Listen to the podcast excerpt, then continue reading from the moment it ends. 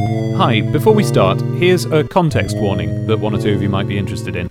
We've had several more episodes of Serious Disney recorded for a while now, but I've been holding back on releasing them. And one of the reasons is that they were recorded before the whole John Lasseter situation changed what the tone of a Disney chat perhaps ought to be like. And I was waiting to see what happened. Perhaps I should have predicted that it was going to take a long time to resolve properly. So be aware that even though this episode discusses films and decisions made during the Lasseter era, his behaviour behind the scenes won't be mentioned during it, um, if that bothers you. In fact, I don't think we bring him up at all. The same can't be said for Johnny Depp, another alleged abuser who plays a significant part in the film we're here to talk about. As the extent of that story hadn't yet fully emerged at the time of recording, you're going to hear us just talk as if he's an actor like any other. What you don't have to worry about is hearing much praise for the guy. We're here to make a positive podcast where we celebrate what's good about Disney, but we can't avoid the fact that this film, which we had to cover next for reasons you'll hear at the start, and Depp's performance in it, are not examples of what's good about Disney. But it is a fact that he was a box office draw at the time, and we say that, and that's basically all we say about him. Hopefully, that's okay with you. Okay? Right. That's that's the serious warning. Now let's ramp up to a silly mood because we're about to have a silly podcast. I mean, a serious podcast. Sorry, we're going to have a serious podcast. Business. Hello! Hello! Hello! We're here to talk about Alice. Alice's Adventures in Wonderland. Well, it's not, is it? It's Alice in Wonderland. It's just Alice in It's just Alice in Wonderland. Um, the Tim Burton version. Because this is serious Disney. Do you remember this? Yeah. We're doing a podcast and we have a project that we're going to do. Now, previously we've talked about Frozen and. Well, I was going to say and only Frozen, but it's not. It's and all sorts of topics around the general topic of Disney animation and so on. But for the next few episodes, we were wondering what we were going to, what specific films we we're going to talk about. And Jahan had an idea that he pitched to me because I haven't watched any at the time of the live action Disney films that they've been doing in the last few years. And you had, you'd seen them all. yeah, yeah. Oh, but, you know, just to clarify here, we're talking about the string of direct remakes that Yes. they've been doing, you know, not. So not going back to, like, No, not Herbie the Love Bug or whatever. Shaggy Dog or whatever Yeah, it was. Yeah. um, no, basically everything from Alice in Wonderland through to the current time when we're getting a remake of a classic old Disney film like every three months now, or whatever. Jahan thought that it was uh, interesting for me to watch these and useful for me to watch these because I'd written off the whole thing. Like, I, it hadn't crossed my mind to watch any of them. Um, but you'd watch them, and, and in my case, it was because I basically thought of the live action films as a sort of sequel project to the direct to DVD era of, of Disney sequels. Yeah. from the like late nineties, early noughties. And I, and I thought of- in a, in a very real way, I, I assumed that it was only happening for that nebulous idea of maintaining copyright. to be honest, like there probably is an aspect to that in the motivation behind Yeah. why these are a thing. Yeah. But they have created a series of films that warrant broader cultural discussions. So, um, well, it's Alice. Um, unfortunately, that's where this begins. Yeah, that was the, that was the downside of embarking on this particular project. It means that we inevitably have to begin with the 2010 Tim Burton version of Alice in Wonderland. A film which I didn't watch and knew I wouldn't watch because I had seen his Charlie and the Chocolate Factory. Yeah. which I described at the time as a very, very good, accurate representation of a nightmare you might have after watching either the film or reading the book, Charlie and the Chocolate Factory. His version of Charlie and the Chocolate Factory was sort of. I want to establish from the outset, and this is go. This goes for Alice as well. Yeah. I am not criticizing differences between book and film here. I'm not. I'm Yeah. not. My grievances that I have have nothing to do with like, oh, they did it wrong. Yeah. I am all for them doing it wrong. Um, Or interestingly different. my, yes, I mean, do you remember way back before Tim Burton did his Charlie and the Chocolate Factory? There was a rumor that it was going to be um, Marilyn Manson as Willy Wonka. Yes, I did hear about that, yeah. And I basically think that would have been so much better. because at least it would have been something. It would have been an interesting, yeah. weird take on the material. And I think Yeah. that in the end, what he ended up doing was so neutered from the, the concept that we had perhaps before his Charlie and the Chocolate Factory, of Tim Burton as a filmmaker. Yeah, I understand that. And the same goes for my general response to Alice, which w- you know we'll get into, but Yeah. more so. I think Yeah. Alice is even more nothing than Yeah. his Charlie and the Chocolate I, Factory. I agree with that. I don't think we need to introduce this in too much detail. I mean, it's not No. an obscure film that it's not, that people don't know about. It was, I mean, and yet it plays like one, doesn't it? it does. See, I've oh yeah, I, s- I should establish my my Alice credentials. Really, I'll- Yeah. I'll, do that to the full in a minute. But basically, I am interested in different versions of Alice in Wonderland. It's Yeah. just one of my interests, and I wouldn't call myself an expert, but I'm interested, and I've seen a lot of them. And this one is no more interesting in any regard Yeah, than a random like Russian cartoon you might dig up on YouTube. yeah. Which is weird, given Yeah. that this is a film that feels like it should be a lot more culturally significant than Oh, it yeah, is. yeah. Lest we forget, this was, after it was released, the fifth highest grossing film of all time worldwide. Yes. Um, Now, why do you think that is? Avatar. Ah, go on. It was the first really big 3D film after Avatar. Oh my god, yes! Um, I'd forgotten how much of a thing the 3D was because Yeah. I haven't seen it in 3D. Yeah. It, well, from all accounts, was not a good 3D conversion. That was the it was a conversion. and It Yes. was the early days of Yes, converting. when it was like f- almost picture book flat stuff. Frankly, it's probably one of the reasons why. blah, blah. It's probably one of the if, if Avatar is the reason that 3D was popularized. This probably laid the seeds of 3D becoming depopularized. Uh, maybe. but it was the first really big proper 3D ev- event picture after Avatar. Um, and it also came along, you know, it's not just Avatar though, it came along at a time when the idea of Disney remaking their own, you know, most famous works was a novelty. Yep. It came at a time when Johnny Depp was still like a really huge draw. I can't off the top of my head remember the timeline of where this fits with pirates movies. It was after the first 3. I can't Yeah. remember if the fourth one had Yeah. had come out that time, but you know, the fourth one even despite being complete empty garbage grossed over a billion dollars as well. That was a time when Johnny Depp was like Yeah. the a magic ingredient who you just drop into your film and make it gross a billion dollars. This was. Would you say? I'm trying to remember if this is if my memory here is accurate. Was this the real focal point of everyone being sick of Johnny Depp and Helena Bonham Carter turning up in everything Tim Burton does? I mean, I don't know if it was the turning point, but I guess it wouldn't surprise me if it was because it was such a gigantic profile Yeah. example of everything that characterizes the Depp, Bonham Carter, Burton triumvirate Yeah. on a huge scale, played to the largest audience those three have ever canvassed Yeah. together. Uh, and frankly, it's the worst film that the three of them have made. Yeah, as- must be. off, off the top of my Yeah. off the top of my head. Um, and yeah, I, can't think of anything. I suppose yeah that that does bring us into just the basic question of what did we think of this film? Well, I mean, Did you the like listener it, May Dave? have been getting the impression, but no, I didn't like it. I found it. I found it very, very interesting the way in which I didn't like it. There was very little in it that offended me. Yeah. There was little in it that there was just little in it. Yeah, It's it's it's so odd to have watched a film this long yeah, because it's very long. I remember on two occasions yeah, thinking it must be about done. and on the first, it was only halfway done. And Yeah. on the second, there was half an hour left. it's not actually long. It's Well, it's le- like- it's less than two hours. Oh, is it? Yeah. Holy crap. I It's thought like- it was like two and a half hours long. No, it's like a it's like you know one hour forty, uh, one hour fifty ish, something like that. God, so I must have really been flagging- Laboring through it. Yeah, like ve- if I thought that it had nearly finished and there was an hour left, then that was not far through the film. I mean, I think that may be an artifact of the fact that the film doesn't have any kind of like actual, you know, recognizable story Isn't structure. that, yeah, isn't that a weird thing about it? We'll talk about that when we come Yeah, to we will. adaptation. But like, it's so weird how it once it leans into being a version of Alice that has a story, and it doesn't. It sort of Yeah, it has a point one, point two, point three structure, but Yeah. then in between that, it's just stuff. yeah, you'd have no idea where you are in Mm. it, other than when you hit those big points of like, oh, I, I guess this is the point in a film that would demarcate the transition between Act One, Act Two, or Act Three.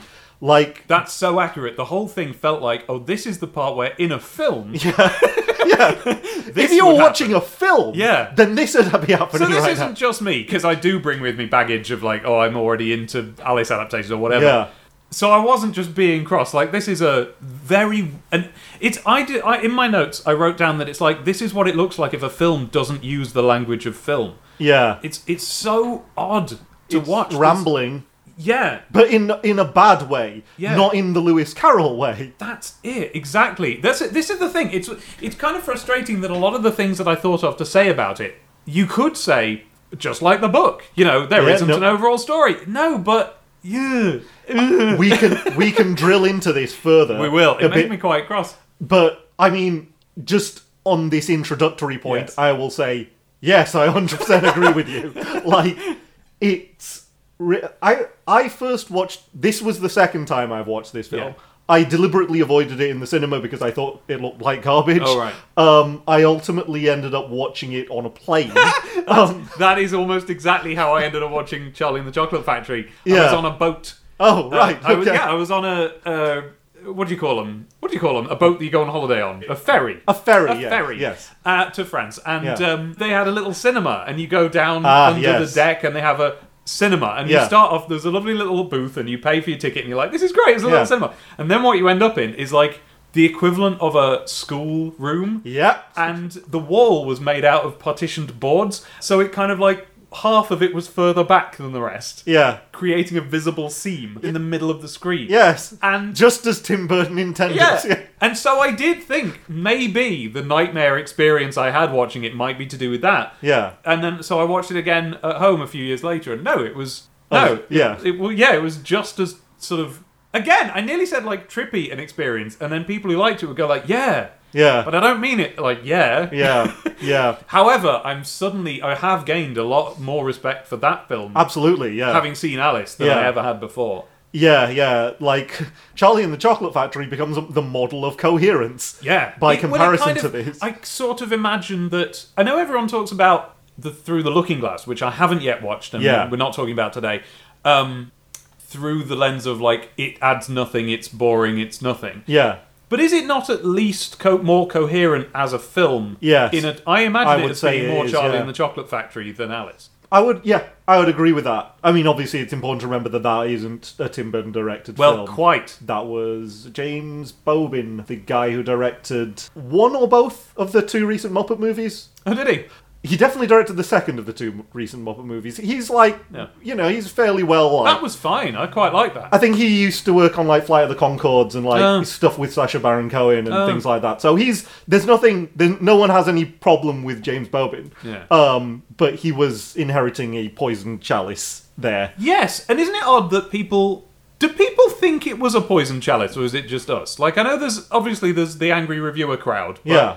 people like the families who made it the fifth most highest grossing film ever. Yeah. Have they fallen out of love with it or not? I Well, suppose- if how the- would we measure it? W- We measure it by the box office returns for Ah. Alice Through the Looking Glass, which grossed I think less than 300 million Oh right. down from 1.2 billion. Yeah. It was a massive bomb. Oh, what I wanted to say at the outset and forgot, Yes. but I might as well do it here, is, dear listener, because we're talking about this film, which neither of us liked and which is quite a famously bad film, we do want to establish that we're not here to make an angry reviewer Oh podcast. no. No. We don't want to do that. We're not Yeah. here to go, oh, let's pick a bad film and review it. Or let's take a good film and rip it apart. Yeah, but this film is where we had to start this project. It is Yeah. where it began. It's culturally significant. It's in in how much it isn't, and Yeah. and how it kicked off this thing. So we had to start here. Um, I am going to be ranting a bit. I'm afraid. Yeah, yeah. I anticipate that the next one, given the next one is Maleficent, will probably be similar. But then after that, Oh. Yes. we'll probably we'll Yes. be getting into some better stuff. Yes. and then we'll have better things to say. Yeah, hopefully, unless I've been just carved out. my my brain has just been spooned out like so much flan by that time. But I like a lot of those other Yes. films, so I'll at least be there defending them. Yeah, and if I don't, we can fight. Yay! Hooray! and don't we all need some of that in do. our lives? But yeah, as for this film, um, it is not a successful film, and I think I think that sort of a Hmm. discussion of why it isn't starts with the process of adaptation and what this is an adaptation of. Yeah. And Uh, Alex? this is your area of expertise, really. Well, let's not say expertise, but yeah, I've just always been interested. Um, uh, if you want to know why, it's because I still remember my introduction to Alice, which was when I was, I think, three years old. They happened to do a version of it on TV. yeah. And it was what you would imagine from sort of mid 80s, uh, I think BBC TV. Okay, right. So it all so a looked- British adaptation. Oh yeah, yeah, yeah, And it all looked quite, you know, old style Doctor Who, quite Narnia. Yeah, yeah. It had sort of like, you know, obvious drawings with people it superimposed in front of it. Yeah. Um, it was all done uh, based on the Tenniel drawings, but with BBC Narnia style face masks. So, for Yeah. instance, like uh, one of the first creatures you meet is a mouse, and it does resemble the, the animals in the book, but it's also a flat faced human with like a weird pointy nose and stuff. So low rent, but charming low rent. to me at the time, I watched a bit of it yesterday, and uh, it's awful. Yeah. Um, uh, oh, very good uh, set work on the going down the rabbit hole. I might show you that later. on. Okay. Uh, but anyway, we happened to go off on a holiday that while I think like the last episode was on, or the second to last episode, and Mum b- brought the book with her. She she Yeah. bought it for me, and she read it to me while we were there. And I just I remember that, and it's just a very it's just a lovely memory. Shortly after that, she brought me a tape that was Jane Asher reading the whole thing in a sort of radio drama way with lots of sound effects. And things. Ah, I see, yeah. So from that moment on, the idea of different versions of Alice was Yeah. just native to me. Yeah. And very, very shortly afterwards, maybe a couple of years, I got the Disney version on DVD, on video, Video, yeah. on VHS, and that was me. Then I was sort of hooked, and Yeah. and uh, that probably had a big part in the fact that I am in no way concerned with film adaptations of things not resembling the, uh, the origin. Yeah, The, so uh, you accepted the differences of the Disney version of Alice at that time Absolutely. straight away, basically. Absolutely. Incl- even though I was aware of them, even I was, like I say, I would have only been five or six years old, but at that time, loaded with so many, you know, different versions of things, I knew what bits were from Through the Looking Glass and what bits Yeah. were from Alice in Wonderland.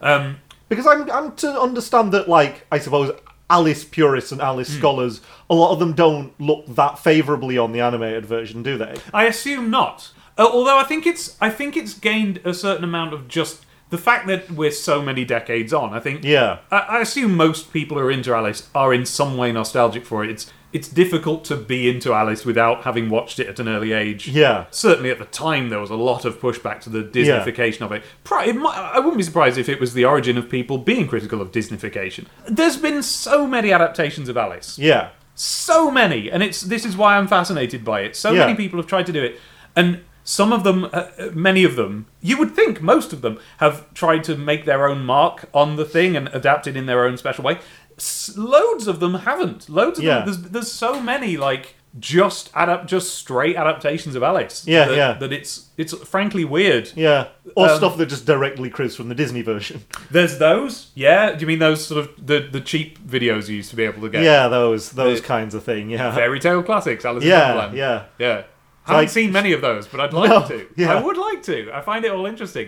Um, one of the, those I find fascinating generally because a lot of the time, like for example, when Beauty and the Beast came out, Yeah. that would have been the year that a lot of people either made their own cheap straight-to-video Beauty and the Beast, having not seen the Disney version, Yeah. or dug up from the archives an old 60s TV version they happened to have the license to and, And released. repackaged it. Yeah, yeah. yeah, yeah. And so what you find is all of these like still circulated adaptations of fairy tales from before Disney added talking candlesticks to them and so on. Yeah, yeah, that's true. The the iconography that Disney Disney changes the iconography of stuff Yeah. in a in a really interesting way. Like Beauty and the Beast in particular to me before the Disney version, the image I had of that was a ring being placed on a bedside table, which was a big deal in the story in Beauty and the Beast. Yeah, yeah. Um, like, it's- I can't even remember it now, but it's like every night it's put on a bedside table and he's in some way connected to this ring.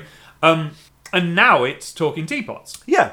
Well, with Alice, the funny thing is the Disney version, the old Disney version, did actually just bring in stuff that's technically from the book and then they redesigned it. Yeah, exactly. I was I was just about to say that the Disney Alice. I can't think of any massive additions. No. it actually makes to what Other is in than the book. drawing in stuff from Looking Glass. like Yeah, yeah, Tweedledee and Tweedledum. but it doesn't make anything up wholesale, No. really, does it? And uh, ne- honestly, neither does the Tim Burton version. It just redesigns them all. I just want to mention a couple of like adaptations that I do think are worth mentioning. Yeah. And one of them is The Looking Glass Wars. Have you heard about this? No, I've never heard of that actually. The Looking Glass Wars is a book that came out in 2004, and I had it. I, I got it because I saw it, I was fascinated. It's by a chap called Frank Bedore, and the, the Tim Burton version of Alice Yeah. is so suspiciously close to this book Huh. that it's frankly weird there hasn't been a lawsuit. Right.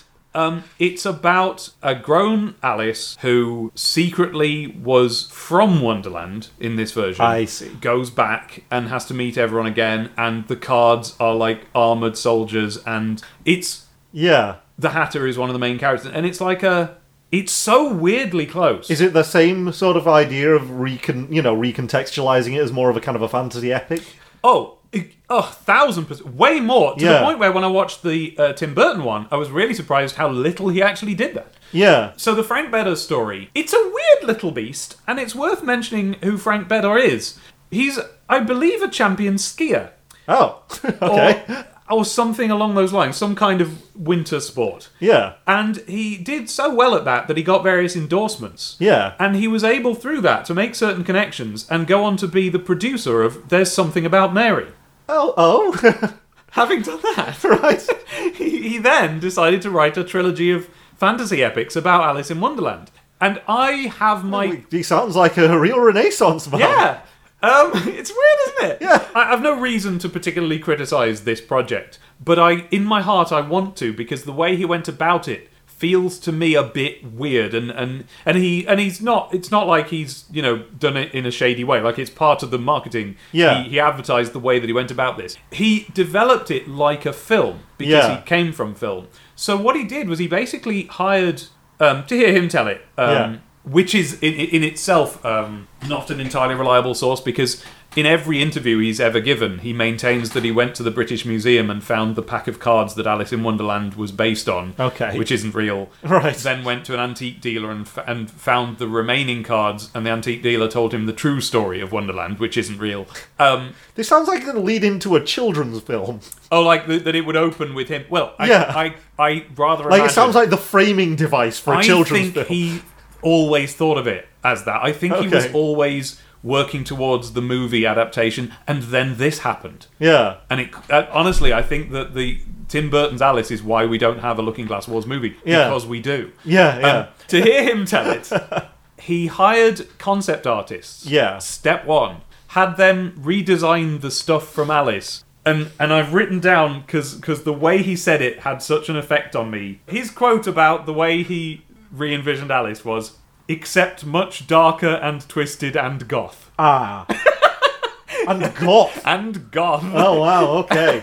He, All right. um, so he hired a load of. Uh, oh, quote, I read the books and I despised them. Oh wow. So he- Okay. He, uh, Interestingly, Tim Burton says that he has no liking of the book either. Interesting. Yeah.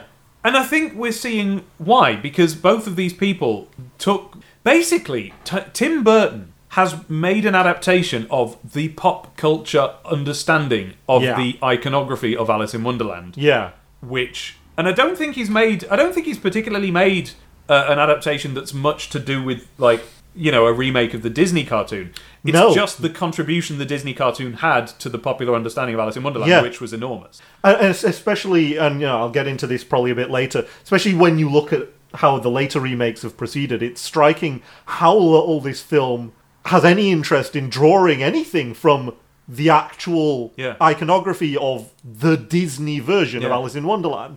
No interest in doing that at all. Well, and I think that was the sort of stated purpose. Like at the Yeah. time, coming off his coming off his Charlie and the Chocolate Factory, but more than that, coming off his general reputation, Yeah. not knowing that there would be. And oh, I, we don't know, I suppose, whether Yeah. Disney had any idea that they would be doing these live action remakes as a thing. But it being the first one, we just thought he was going to do the Twisted Tales of Alice, like Yeah. the weird Tim Burton version, which itself was weird because of another adaptation that's worth mentioning, which is the American McGee. I was video about game. to mention those. Yeah. Yeah.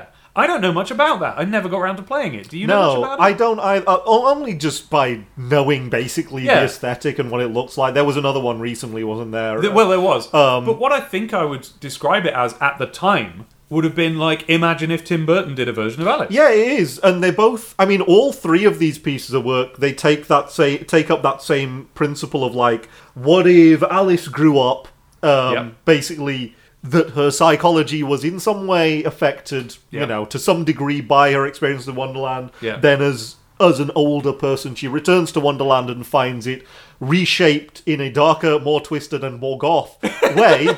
Uh, that may or may not be something to do with the fact that her psychology is different Yeah. when coming back to it. So I was just saying that he hired these concept artists, had them paint up like reimagine Alice like this, and then he wrote a book around that. So Yeah. I don't know how many of the ideas were his. Yeah. So a part of me does object to how he says things like I despise the books, how he always opens interviews with talking about his credentials as a story maker. Yeah. When what he's done is write a fanfic about a thing. Yeah, Based yeah. on other people's interpretations of that thing. It doesn't Yeah. seem to me as that big of a thing. But he did tie it all together and do the what if this was this approach to Alice. So Yeah.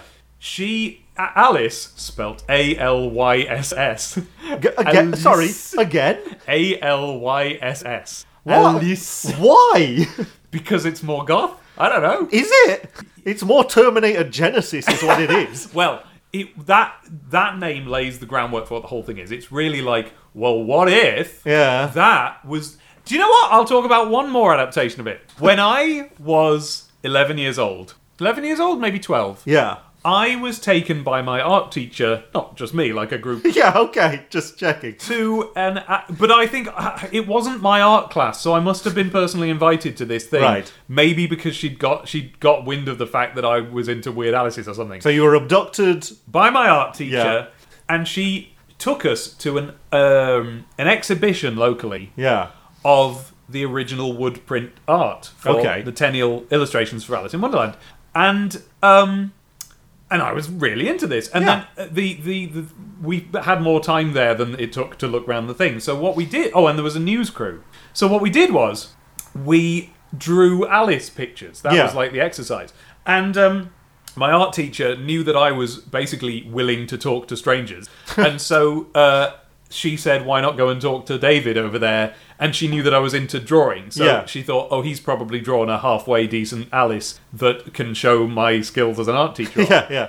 Unfortunately for her, what I'd done is a bit more dark and twisted and goth. Oh no! Um, and I had drawn like basically to, to impress my friends around me at the time who I'd made that day. Yeah. I was trying to draw like the twistedest version of Alice I could. So like the Queen of Hearts was ripping out someone's heart and I see. The Mad Hatter, I started off with like what if it was the Sad Hatter and then I landed on the Sadist Hatter. So Oh, he's- wow. He's also doing something horrible. I can't remember what. Yeah. There was someone was made of chainsaws and so this was your short-lived Grimdark period. Yes, uh, right. and I, I didn't imagine that you had had one, but I suppose who doesn't? and I um well, it might have been the day that it died because well, I remember the news crew coming over to me and I I held up my picture and I said and I quote and I do the voice, look at my cool poster. And I heard this coming out of me. Yeah. Look at my cool poster and I realized what I'd done there is I'd really leaned into the local accent yeah. as a way of sounding hard. and I think that was the last time I ever did. I think that's why I talk in this nothing accent that I have now. Right. Um, so this was a, that was a very formative experience. It really was. That was like your origin story. Basically, the Looking Glass Wars, the reason I bring that up Yeah. is that. He's Right, gone, what if this was this? Yeah, yeah. What if the Queen of Hearts was ripping out someone's heart? What if the White Rabbit was had a chainsaw? Whatever it was. but he's gone the rather more intelligent route of, okay, what if the Mad Hatter is actually a man called Hatter Madigan, who is Okay. the chief, I don't know, the chief something of the army, Yeah. the Queen's army. I think it's in this that his hat is a portal you can jump down, unless that's a different version of Alice that I'm thinking of. Um, Okay. so it's all stuff like what if, oh, the cards, they weren't playing cards, they were Yeah. just like wide soldiers that was in- in some way tactical. What if the. The Red Queen had killed the other queen, and like I think she's the mother of Alice, Princess Alice Hart Ah, and it's not the Queen of Hearts. It's like she's just Queen Heart. And what if it's Queen Red? You know, with two D's. And three Ds. yeah, and the uh, and of course it's an epic fantasy sort of chosen one thing, and his version of it is that Alice, Alice, ends up going through the portal to Earth to escape the war, Yeah, yeah. tells her story to Charles Dodson, who ruins it Right. by g- by thinking it's the, the the the musings of a small child speaking from the pure imagination of a child. I see. And he then adds his own stuff to turn it into a fairy tale, Yeah. not really having paid attention to the details of her story because he didn't believe them. so it's a what if w- I'll tell you the real story. of- Precisely. that's what Oh, okay. he- and then he, as I say, markets it with this story Yeah. of this antique dealer told him the real story while turning over the cards in this deck, which, by the way, he's had made. He's I had see, a I chest see, made with these cards. in. okay. And he's like, each one of these cards represents a story, so I'll be telling them for years to come. I see. Out comes Tim Burton's Alice, and the series stops at book three. okay. Um, Oh dear. and that is really the rundown of relevant adaptations here because you've got American McGee's Alice, which is what we thought T- Tim Burton's Alice was when we imagined it in our teenage hearts. Yeah, yeah.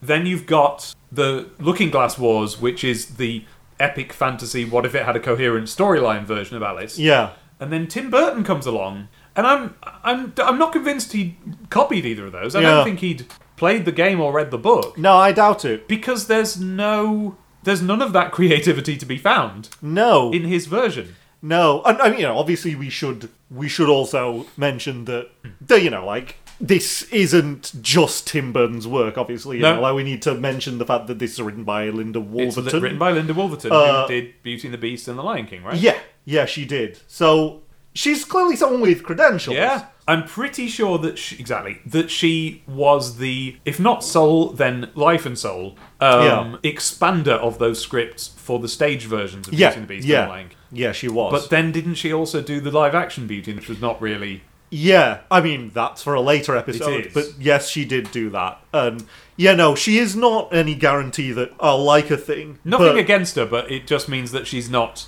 some kind of force that was likely to work against Tim Burton. Yeah, and frankly, like there's there's stuff that we'll get into a bit later on it where you know she's tried to bring some of her modern reinterpretation through a feminist lens. There's quite a lot of uh, you know that same thing that she brought to Beauty and the Beast Yeah. with some Very success, successfully, yeah. um, and with a lot less success in this case. But for the time being, I think the point that we're really like zeroing in on here by talking about all these ad- other adaptations is that the Tim Burton Alice is a film that attempts to impose story structure on a book that doesn't have one. Which you sort of in. This, I think this is the difference between the Alices that try and make their own mark and the Alices that don't. Yeah. A lot of the time, if you're making a film, you you have to put a story in because it's a way of imposing structure Yeah. onto something that was never intended to have structure. No, I mean Alice in Wonderland. I mean, I've only had fleeting encounters with Hmm. the actual book itself, but from my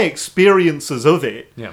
it's it's more like a poem. Sort of. The main thing that it's worth the main thing that it's worth knowing about this book um, that informs watching an, a- an adaptation of, and this includes with the Disney version, any of them, is that the book, first of all, is still really good. Yeah, yeah, Um, if you ever read it, you'll enjoy it. yeah, Um, secondly, it is a satire of a, a few things, most of which are kind of lost to time. Yeah. But among them is like the particular uh, social group that they lived in. Yeah. Like individuals are satirized. Yeah. That wouldn't have even been famous in the country, just in that one area of the country. yeah, I I understand that the illustration of the Mad Hatter is a caricature of a real person yeah, yeah, yeah. and a lot like I think like the dodo might be like someone from Oxford or something. It's Right, the- okay. It's not not Yeah. necessarily that, but Yeah. stuff like yeah, that. like that. Yeah, um, but even as a modern reader, when you read it, stuff that you grew up thinking was like mad, wild ideas.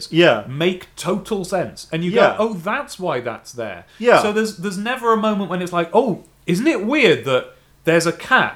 Who disappears down to a grin because it's a grinny cat? No, he leads with the the a- at the time famous phrase. He's grinning like a Cheshire cat, yeah, and goes, and here's the Cheshire cat. yeah, yeah, yeah. And it's a joke. It's like, check it out, a Cheshire cat. It's well, I'm making it into like it's a breed of cat. Yeah. And you go, oh, because you know, and we don't even know now. There's no record now of Yeah. why that what that phrase meant.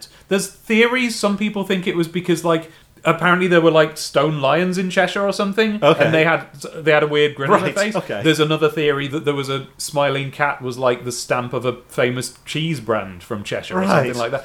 No one really knows. Yeah, yeah. But we know the kind of thing it was. Yeah. People would say he's grinning like a Cheshire cat. He turns it round to be here's the Cheshire cat. Everything in Alice is like that. It's all wordplay. Yeah. And like Do you remember the um, in the Disney version, the Tweedles doing this little thing? You are old, Father William. The young man said, and your hair has become very white. Yes. This is a long thing in Yeah. the book. Again, out of absolutely nowhere, and you have to read into the subject Yeah. to find out that this is a parody of a really pious poem about like how young Christians should behave. Okay. You are old, Father William, the young man cried. The few locks which are left you are grey. You are hale, Father William, a hearty old man. Now tell me the reason, I pray. In the days of my youth, Father William replied, I remembered that youth would fly fast, and abused not my health and my vigour at first, that I never might need them at last. You are old, Father William, the young man cried, and pleasures with youth pass away. And yet you lament not the days that are gone. Now tell me the reason, I pray. In the days of my youth, Father William replied, I remembered that youth could not last. I thought of the future, whatever I did, that I never might grieve for the past. You are old, Father William, the young man cried, and life must be hastening away. You are cheerful, and love to converse upon death. Now tell me the reason, I pray. I am cheerful, young man, Father William replied. Let the cause thy attention engage. In the days of my youth I remembered my God, and he hath not forgotten my age. That he's done this madcap, stupid version of. Yeah. You are old, Father William, the young man said, and your hair has become very white, and yet you incessantly stand on your head. Do you think, at your age, it is right? In my youth, Father William replied to his son, I feared it might injure the brain, but now that I'm perfectly sure I have none, why I do it again and again. You are old, said the youth, as I mentioned before, and have grown most uncommonly fat. Yet you turned a back somersault in at the door. Pray, what is the reason of that? In my youth, said the sage as he shook his grey locks, I kept all my limbs very supple. By the use of this ointment, one shilling the box, allow me to sell you a couple. You are old, said the youth, and your jaws are too weak for anything tougher than suet. Yet you finished the goose with the bones and the beak. Pray, how did you manage to do it? In my youth, said his father, I took to the law and argued each case with my wife, and the muscular strength which it gave to my jaw has lasted the rest of my life. You are old, said the youth. One would hardly suppose that your eye was as steady as ever. Yet you balanced an eel on the end of your nose. What made you so awfully clever? I have answered three questions, and that is enough, said his father. Don't give yourself airs. Do you think I can listen all day to such stuff? Be off, or I'll kick you downstairs. Um, which is brilliant. When you, this is why, like, I've got myself the annotated Alice. We have a copy of it here. That's me flapping it for if we ever need to re- reference anything. Yeah. Um, and they print the whole original versions I of see. things, and you can just, as you look at that, you're like, oh, Yeah, yeah, yeah. oh, I get it. But we've been we've been like raised to believe that these are either just nothing, just nonsense, or wild and wonderful creative applications of nonsense, and Yeah. they're not. They Yeah. are parodies of stuff that the original OG readers Yeah. would have immediately recognised. Yeah, yeah, yeah.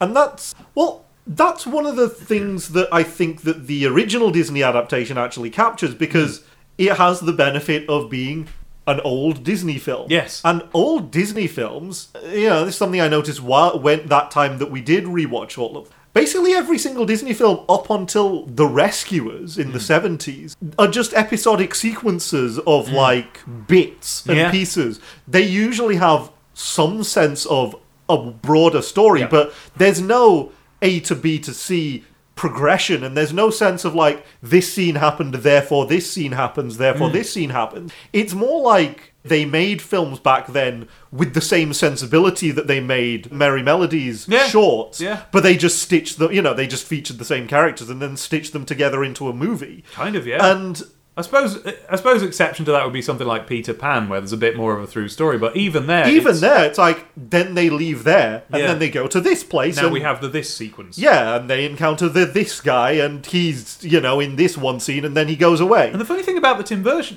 Tim version Burton, is that it's a sort of an attempt to do a, a proper plotted through story, but really it's just a load of stuff. Here, right. This is where I want to really start drilling into the Tim Burton version. Yes. Because Let's do that. this is a film that is attempting to impose story structure on nonsense, topical jokes, Mm-hmm. abstract imagery, sections of like poetry. While still trying to eat its cake of presenting itself as nonsense abstraction. and it does not work. No. It does not work in the slightest. And like, I think one one of the big reasons is the the nature of the story they've tried to tell, like the, recasting it as like so Alice returns to um, Underland. Underland. do you know, because we don't want to be all negative, I will say one thing I liked in this film yeah, is Anne Hathaway pronouncing it like Sunderland. I quite like that as well. that's- that's- that's- Very inconsistent with Oh yeah. everything else, Everyone else calls it Su- Underland. Yeah. Sunderland. but Underland. Sunderland. It was, Yeah, yeah, I yeah. like it. Yeah, And she's the queen, so yeah. Well done. Yeah. well done, film. We liked Anne Hathaway mispronouncing a word. I, in my head, in my head canon, it's that it's called Underland, but the Queen of Hearts calls it Underland, so everyone has to call it Oh, Okay. Underland while she's the queen. But now it's Underland. But yeah, anyway, the idea of that being the story structure where she comes back, yeah. she comes back, and there's a prophecy about the her. chosen She's one. the chosen one. She needs to unite all of the people of Underland in, in like a kind of, you know, revolutionary army sort of way. O- Overthrow the tyranny, slay the final boss, and reclaim your destiny. What's the final boss called, Johan? The, the Jabberwock. It should be, shouldn't it? but for some reason, it's called the Jabberwocky, which is the name of the poem about the Jabberwock. Yeah. Ooh, that one got me. Ooh, that one properly. That set me off. That was where Yeah. my Alice Purist came in. Not Yeah. because it, not because they changed it, because it just, it just implied that no one had paid any Yeah. attention. That's not. That doesn't feel like a deliberate artistic change. No. That im- that feel that smacks of someone just being wrong. Yes. That Jabberwocky thing is really unforgivable. it really annoys It me. I'm is. glad you think so. Yeah. it's like if they made a Zelda film Yeah, and called himself. and just called Link Zelda through the whole thing. exactly. But yeah, this story structure that I just described, I heard you groaning as I related it to you. Yeah. That's because it's the least imaginative, Yeah. most generic thing Yeah. you could possibly force Alice in Wonderland Yes. to be. It's bitterly ironic that they've done this to Alice in Yeah. Wonderland, given that the textual theme that the film is attempting to explore is decrying and rebelling against the idea of kooky creative people being forced by society to conform to like the mundane Yeah. roles that ex- society expects them to play. part of me wants it to be that Tim Burton really is the incredibly creative auteur that we imagined he was. Yeah. And that he was forced by executive decisions to make this piece of trash.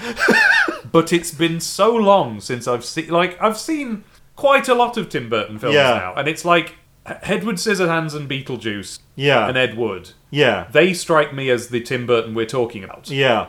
and then I kind of don't have an opinion about Mars Attacks. And then we get quite quickly to this era of him bringing out billions of films, it seems like, Yeah. that are just the, the most rote, generic, by numbers films Yeah. that Yeah. can possibly be done with a, with a nod to the kooky Tim Burton we all imagine by putting stripes and curls on a couple of things. Yeah. Not even many things. It feels like Planet of the Apes broke him. I- yeah. I mean, when I. Oh, But that's long enough ago. ago that, that there's Yeah. not really an excuse anymore. Well, it was what twenty years ago or Yeah. something when Big Fish came out, and I saw that. Yeah. I thought of that as an exception, and I thought of that as a good Otori, worthwhile film. That was him trying something genuinely different from everything else he's done, right? yeah, Yeah. But now it's been so long that I can't really weigh in on what my opinion of it is because I haven't seen it since the cinema. Yeah. But it was at least an attempt. it, and it felt at the time like a Yeah. successful one. Yeah. Well, he's done. s- th- Here's the thing. Since this stuff, he's shown signs of like trying to break out again Mm-hmm. a little bit. He did that film, uh, what's, what, Big Eyes, a couple of years ago with Amy Adams. Don't remember that It was at all. like a biopic of um, Margaret Keane, the lady who drew all the kind of Oh. weird cherub-looking children Yes. with the giant eyes. Oh, interesting. Um, and it wasn't meant to be great, but it was you know people acknowledged that like yeah this That's the make Tim more Burton like I want. this I, yeah I want an. Tim Burton has always been best when he's undersung. Um, yeah yeah Because he's always he made these films that were like from somewhere inside him, yeah and um, and I get the sense that that includes when he was an animator at Disney. I think he Yeah. he he brought himself to the table in a very big way. yeah And then it's when you get films like this where you start to where they're so egregiously empty that you start to wonder if there ever was anything in him at all. this is the thing, and uh, this is the point that I was going to get to with that. Like, like I said, Burton has he's shown like you know, like I said, Big Eyes, even Miss Peregrine's Home for Peculiar Children. Is that him? Yeah, and that was a bit different as well. That felt a little bit more like you know, young adulty, a bit more like sort of X Men-y, Yeah. rather than just the old Tim Burton stuff. Yeah. Tim Burton is showing signs that he wants to leave his comfort zone a little bit. Helena Bonham Carter, you know, I mean, she's split from him seemingly personally and artistically now, and she's showing signs of wanting to branch out a little bit. Johnny Depp obviously is, for a variety You of can just reasons, throw him on the heap now, can't we? but he's no longer in that comfort zone he was in back then. But in 2010, all of them were right slap bang in it. Oh yeah. And Alice in Wonderland is kind of like just the autopilotiest versions Yeah. of it, almost everybody in yeah, the film. it's like- oh, that's the weird thing, isn't it? How amazing this cast is and how trash they all are in it. It's yeah. I mean, yeah. Like I wouldn't call them trash so much as they're adding nothing. Nobody is adding. Well, okay, I will make like two exceptions of people who add anything Uh-huh. Okay. to this. I would say Helena Bonham Carter is actually on the right wavelength Yeah. for this movie. I think that her performance it's very, you know, it's very standard Bonham Carter Burton collaboration Yes. of that era, but she's dialed to the right level. that is at least she. Yes, if Tim Burton. I was about to speak in the hypothetical. if Tim Burton was to make an Alice, Helena Bonham Carter would be a good pick for the Queen. Yeah. I'll certainly go that far. I didn't like her in it, but No, but yeah, the decisions for what her queen will be are all but one fine. That one being that it is very similar to the character in Blackadder, isn't it? yes, yes, it is. It's very In a, similar, in a but very odd, almost the same way. but that's not inappropriate. No, it's not. Um, and honestly, it makes me think cast her. Yeah, maybe I guess, but it's But- not like she didn't do a good job of that. It's No. just No. th- the context of the film didn't really allow her to really make anything of it. And the other one is I always find Crispin Glover interesting. Crispin Glover, I found extremely interesting in this because um, I no, I hated it. I'm afraid it, I I didn't like it, but I didn't think he was. he wasn't terrible. Yeah. Crispin Glover's head wasn't Yeah. terrible. this is my, this is where the, my problem arose. It was Yeah. that you had this you had this reasonable performance, or as reasonable as you could expect from a man locked into some kind of head thing, into some Yeah. kind of thing keeping his body still, on a CG body Yeah. that was some of the. I mean, I can't really remember what the state of the art of CG in 2010 was, but Yeah. I think it was above this Yeah, yeah, and he's it never looks convincing to me. It, it always looks like you know Legolas on the troll or Harry Potter on the broom. So Yeah. the first film with a real head on top that's jerking and juddering about with someone's best attempt at making it match the animation. They didn't rotoscope. What they should have done, I think, is like not rotoscope, motion captured yeah. Crispin Glover and then exaggerated and bended it if what they were going for was weird movement. But it seems like what they were going for was as natural movement as they could. Yeah, so yeah. I don't know why they did it. Was it to make him slightly tall? Because he didn't even look particularly tall. Took me ages to figure out that he was. Yeah, I don't know. I guess there was something about the uncanniness of him. It really that, is. that sort of worked for me in that context. To me, the worst moment that I did that I that I didn't like the worst. So we can measure this against like whatever you thought worked about it. Yeah. was when he's on his horse. Yeah. which I think is the butler from Downton Abbey, and the the horse turns. I think it may be. Yeah, And the horse turns around and goes, 'cause he's just told the dog he's not going to murder his Family. wife and children. yeah. And always the dog, the butler from Down Abbey. Someone the is. dog is Timothy Spall. oh, of course. And the horse turns around and goes, dogs will believe anything. And at that point, Crispin Glover just sort of nods, but he sort of does this. It's like a he, he, his whole head goes up and down really far because, of course, he Yeah. is in some studio in some shoulder rig, Yeah. whatever movement he's allowed to do. So he's trying to act with just moving his head up and down. Yeah. And meanwhile, it's like superimposed on a body, and it's almost juddering about. Yeah, yeah, yeah. I don't know why they chose to do it the way they did. CG body, real head, I get. Yeah, yeah. This version of that, I don't. Very strange. Just pasting a piece of footage on Yeah. a different thing is. I guess in it's- the era of motion Yeah. capture. I, I guess it sort of worked for me because I just see Crispin Glover as a very strange presence Yeah. anyway. So it to me it just sort of accentuated Yeah. how odd he just is. Yeah. And as a kind of a creepy villain, Hmm. that sort of worked. As did, you know, Helena Bonham Carter with her giant head, which was again an uncanny weird effect that That was absolutely fine. that worked for me in that context. It's just everyone else. It's My only my only little thing about that is that I wish they hadn't made it a story point. I wish it had been a design point. Yeah. But everyone goes on about her big head. And Yeah. I, and I think it would have just been better if they hadn't. Well, you'll be uh, you'll be thrilled to know that in the, in the Looking Glass they offer a story reason for it. Oh, do they undo her tie and it goes down? Yeah, like I say, that one slash two people aside, nobody else brings any value to anything that they're doing. including their in, including individual lines. I think Yeah. every line in this is delivered with as little acting as possible. Uh, there's no acting in this film. No, Everyone like that line I just said in the film would be there's no acting in the film. It's Yeah. all delivered like that. yeah, yeah, like and anything that any value that you do get from it is just because they cast amazing people with brilliant voices. Hmm. Yes. like Alan Rickman and Yes. Christopher Lee.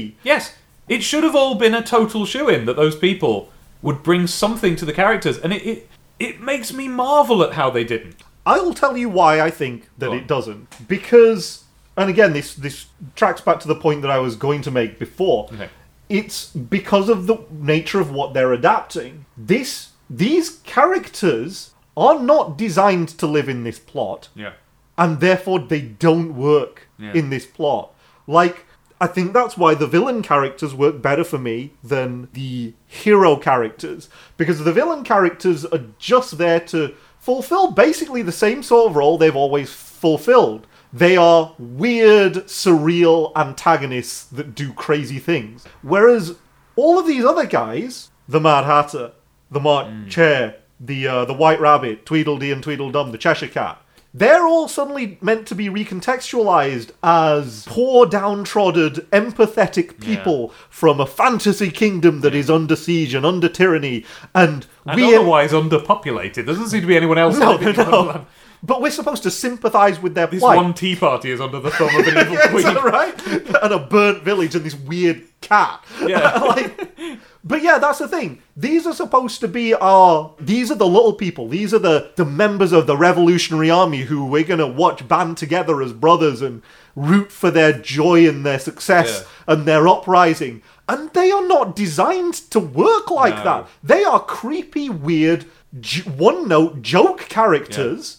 And the script doesn't do anything to recontextualize them or rewrite them. It doesn't do, frankly, the thing that it should do and say, what if they were this? Yeah. They don't do That's that it. with the hero What's characters really, at all. really, really weird is take the Tea Party for instance, the Yeah. Mad Hatter, right?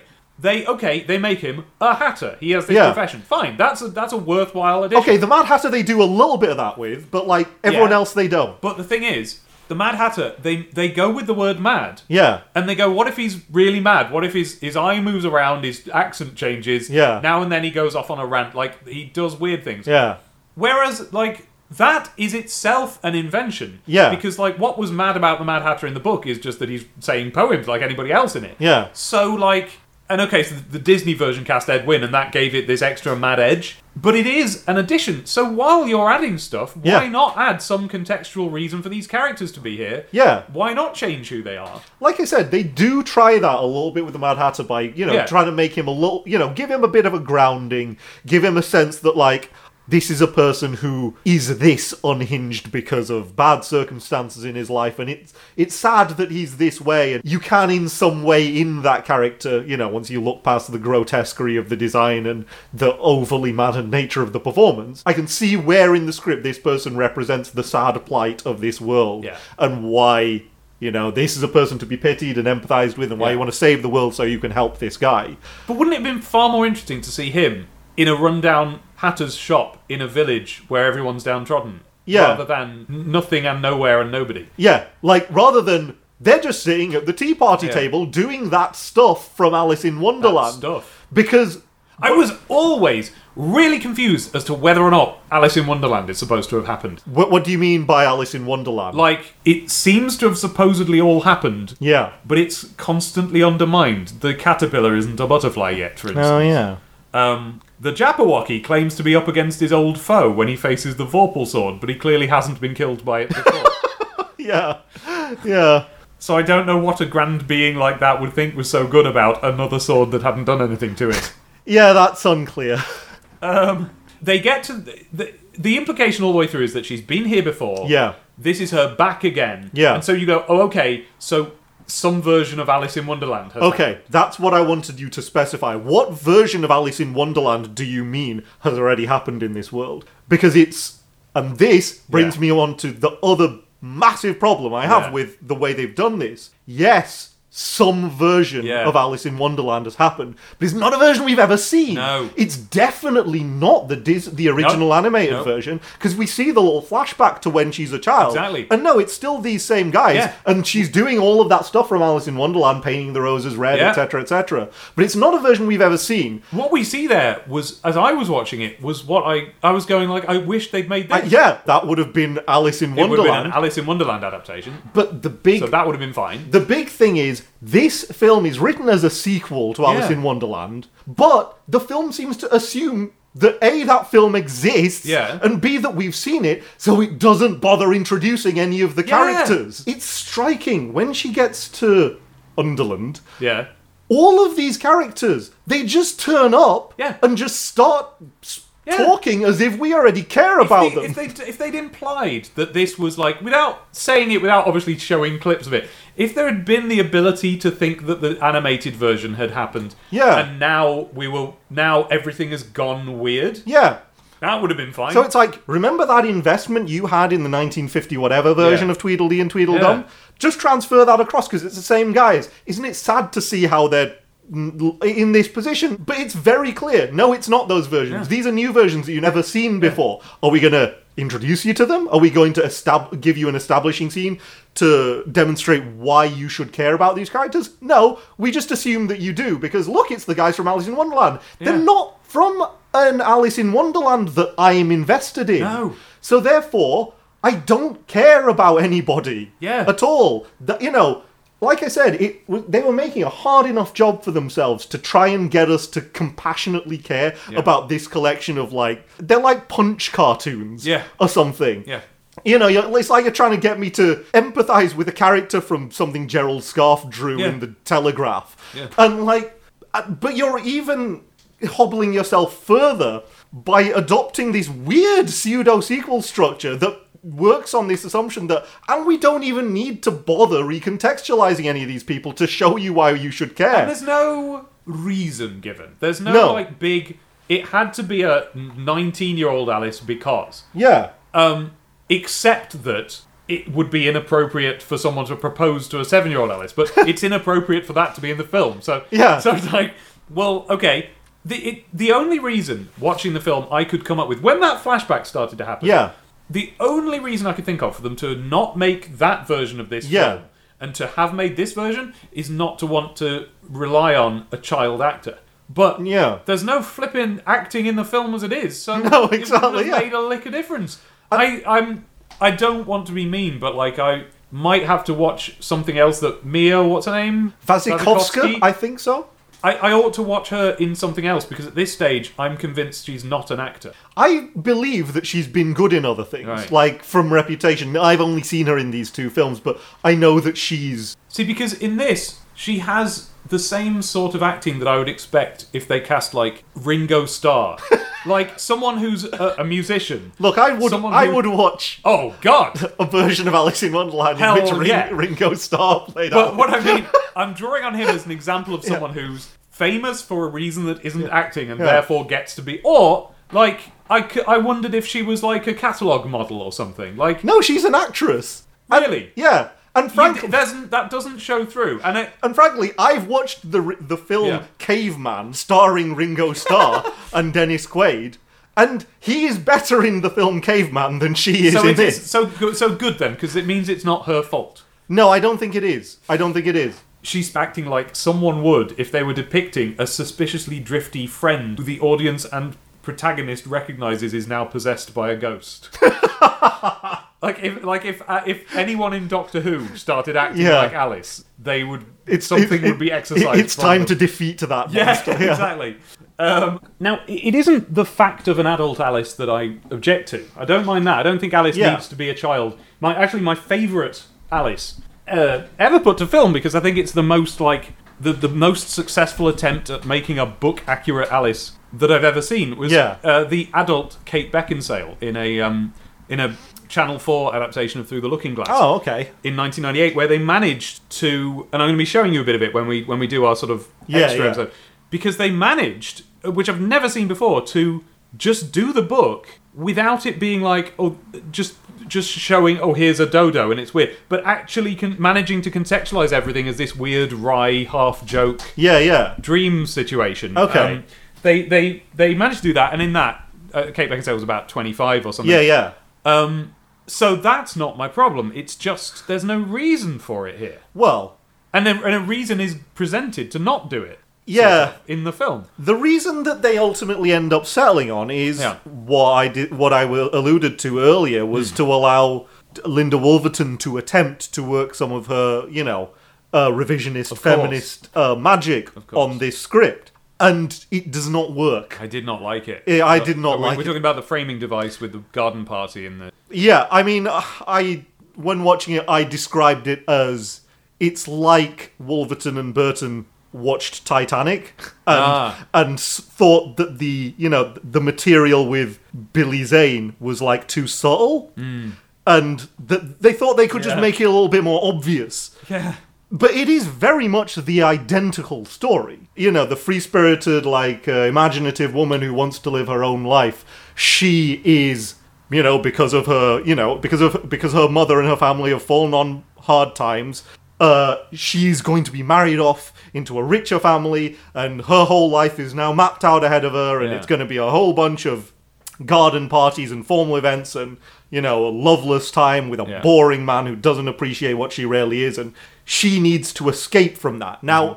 even those scenes are done infinitely better in Titanic.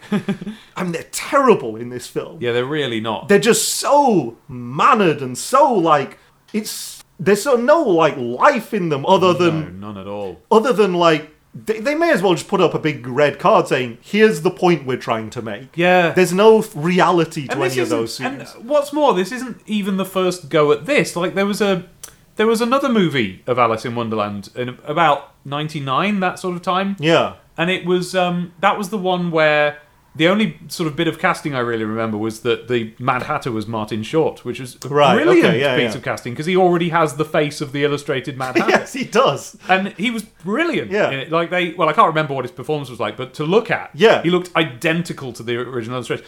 Um, but in that, you started with a formal garden party of this sort, and I think the difference there was that she was younger and she um, had to do a recital she was nervous about, and Yeah. in some way flipping Wonderland. See, this is the problem when you try and do a framing device of like boring life in this period. Yeah. Which I don't know what king or queen to cite as being the one on the throne at the time. so Yeah. I don't know what period we're talking about. Historians just fill it in.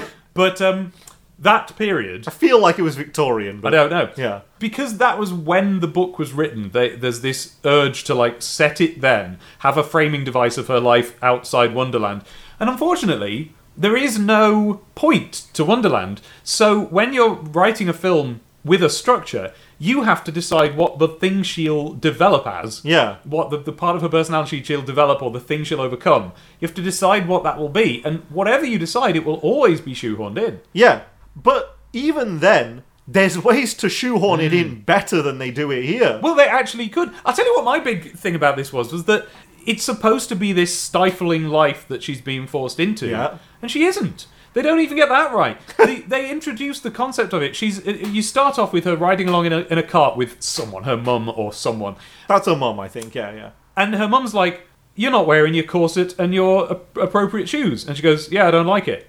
And that's it. so she just has already not. She's already rejected that and isn't going along with it. Yeah. And then, and it's not as if like, oh, it's an arranged. uh, What they're trying to tell is like a story where it's like she's being forced into this thing, which would be like an arranged marriage. or something. No, she just proposed to. Yeah. She has the ability to turn him down. There's pressure on because they've organised a garden party around it.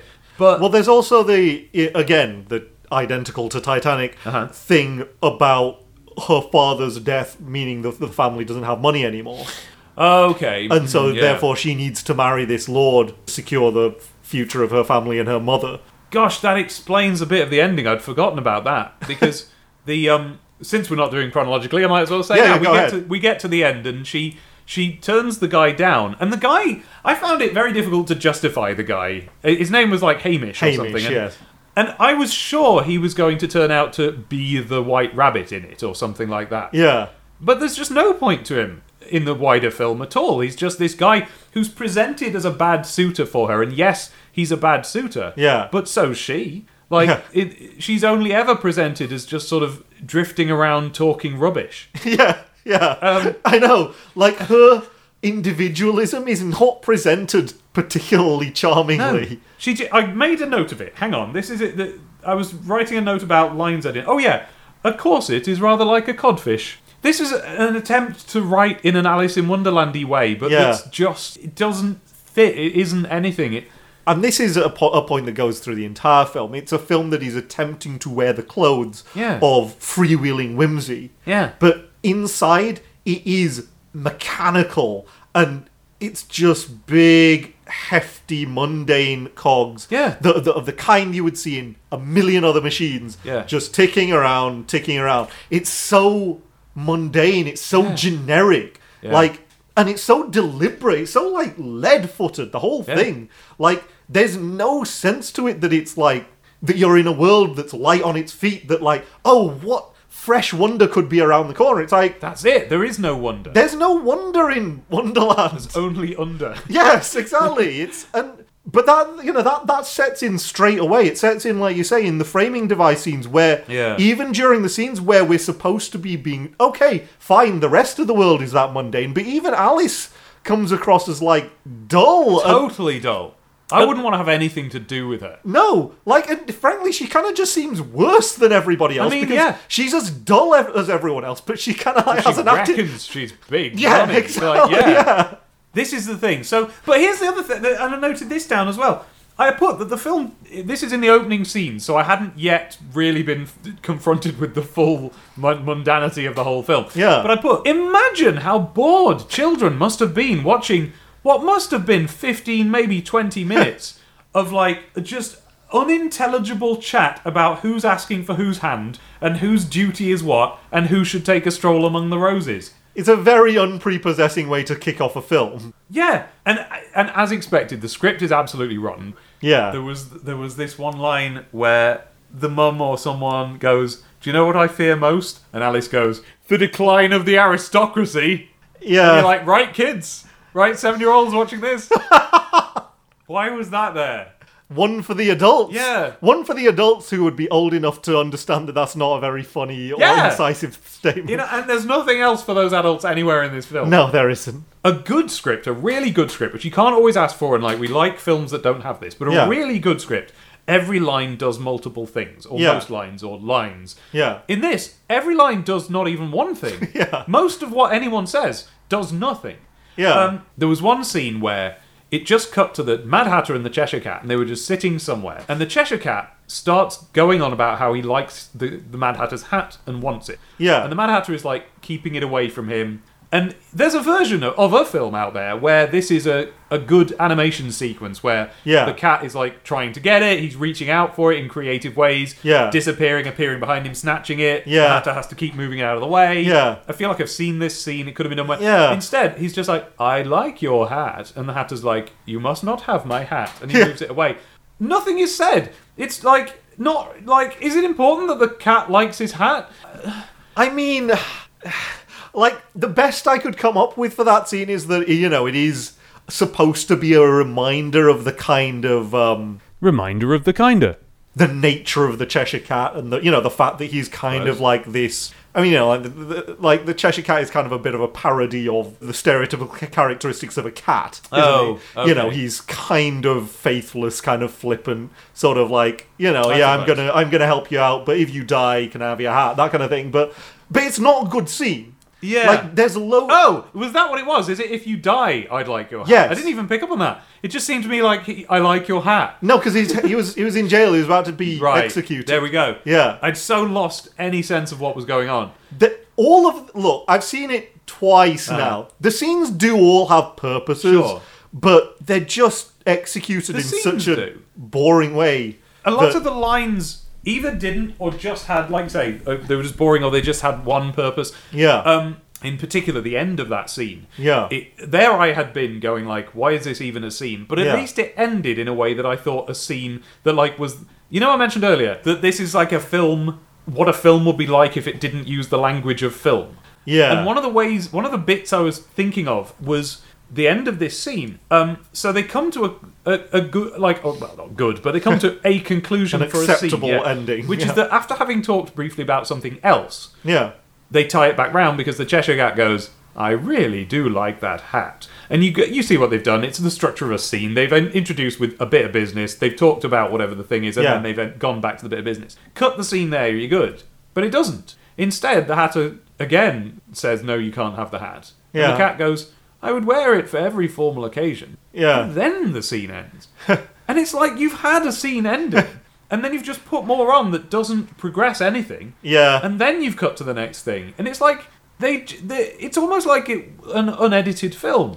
It- it- I guess it feels at times like they think you want time on screen to Yeah. luxuriate in the presence of these characters. Yeah, even but though- I but I don't. No, especially since in the case of the, I mean, the Cheshire Cat, the animation is unacceptable as far as I'm concerned. yeah, it's not good, is it? It's not, and it's not, g- and I'm, I recognise that we're seven years out now. yeah, but we had had good CG even in CG live action hybrid films like this. yeah. was, Well, I mean, it was after Avatar, yeah, you know. Yeah.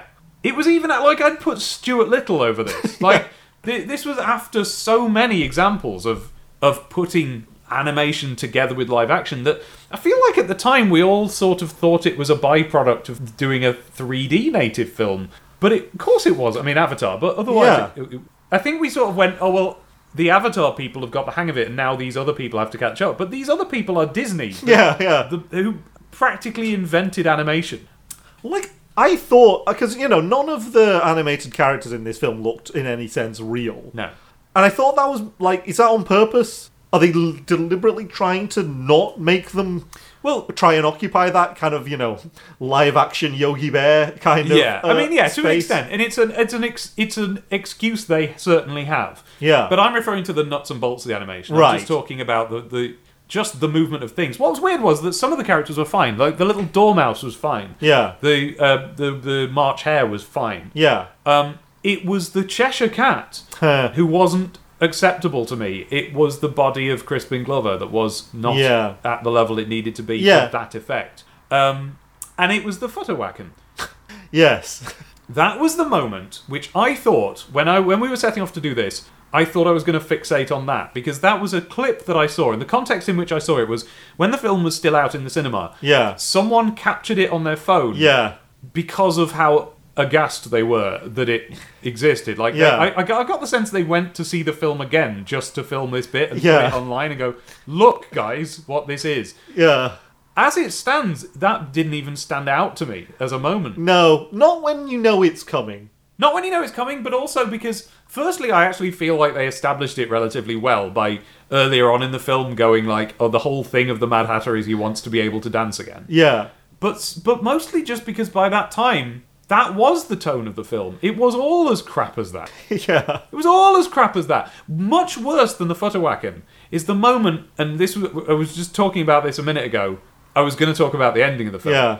You get back to the real world, and Alice now has her moment where she's supposedly responding to the lessons learned and the development of her character, and she's Yeah. going to speak out against these roles that people are putting her in.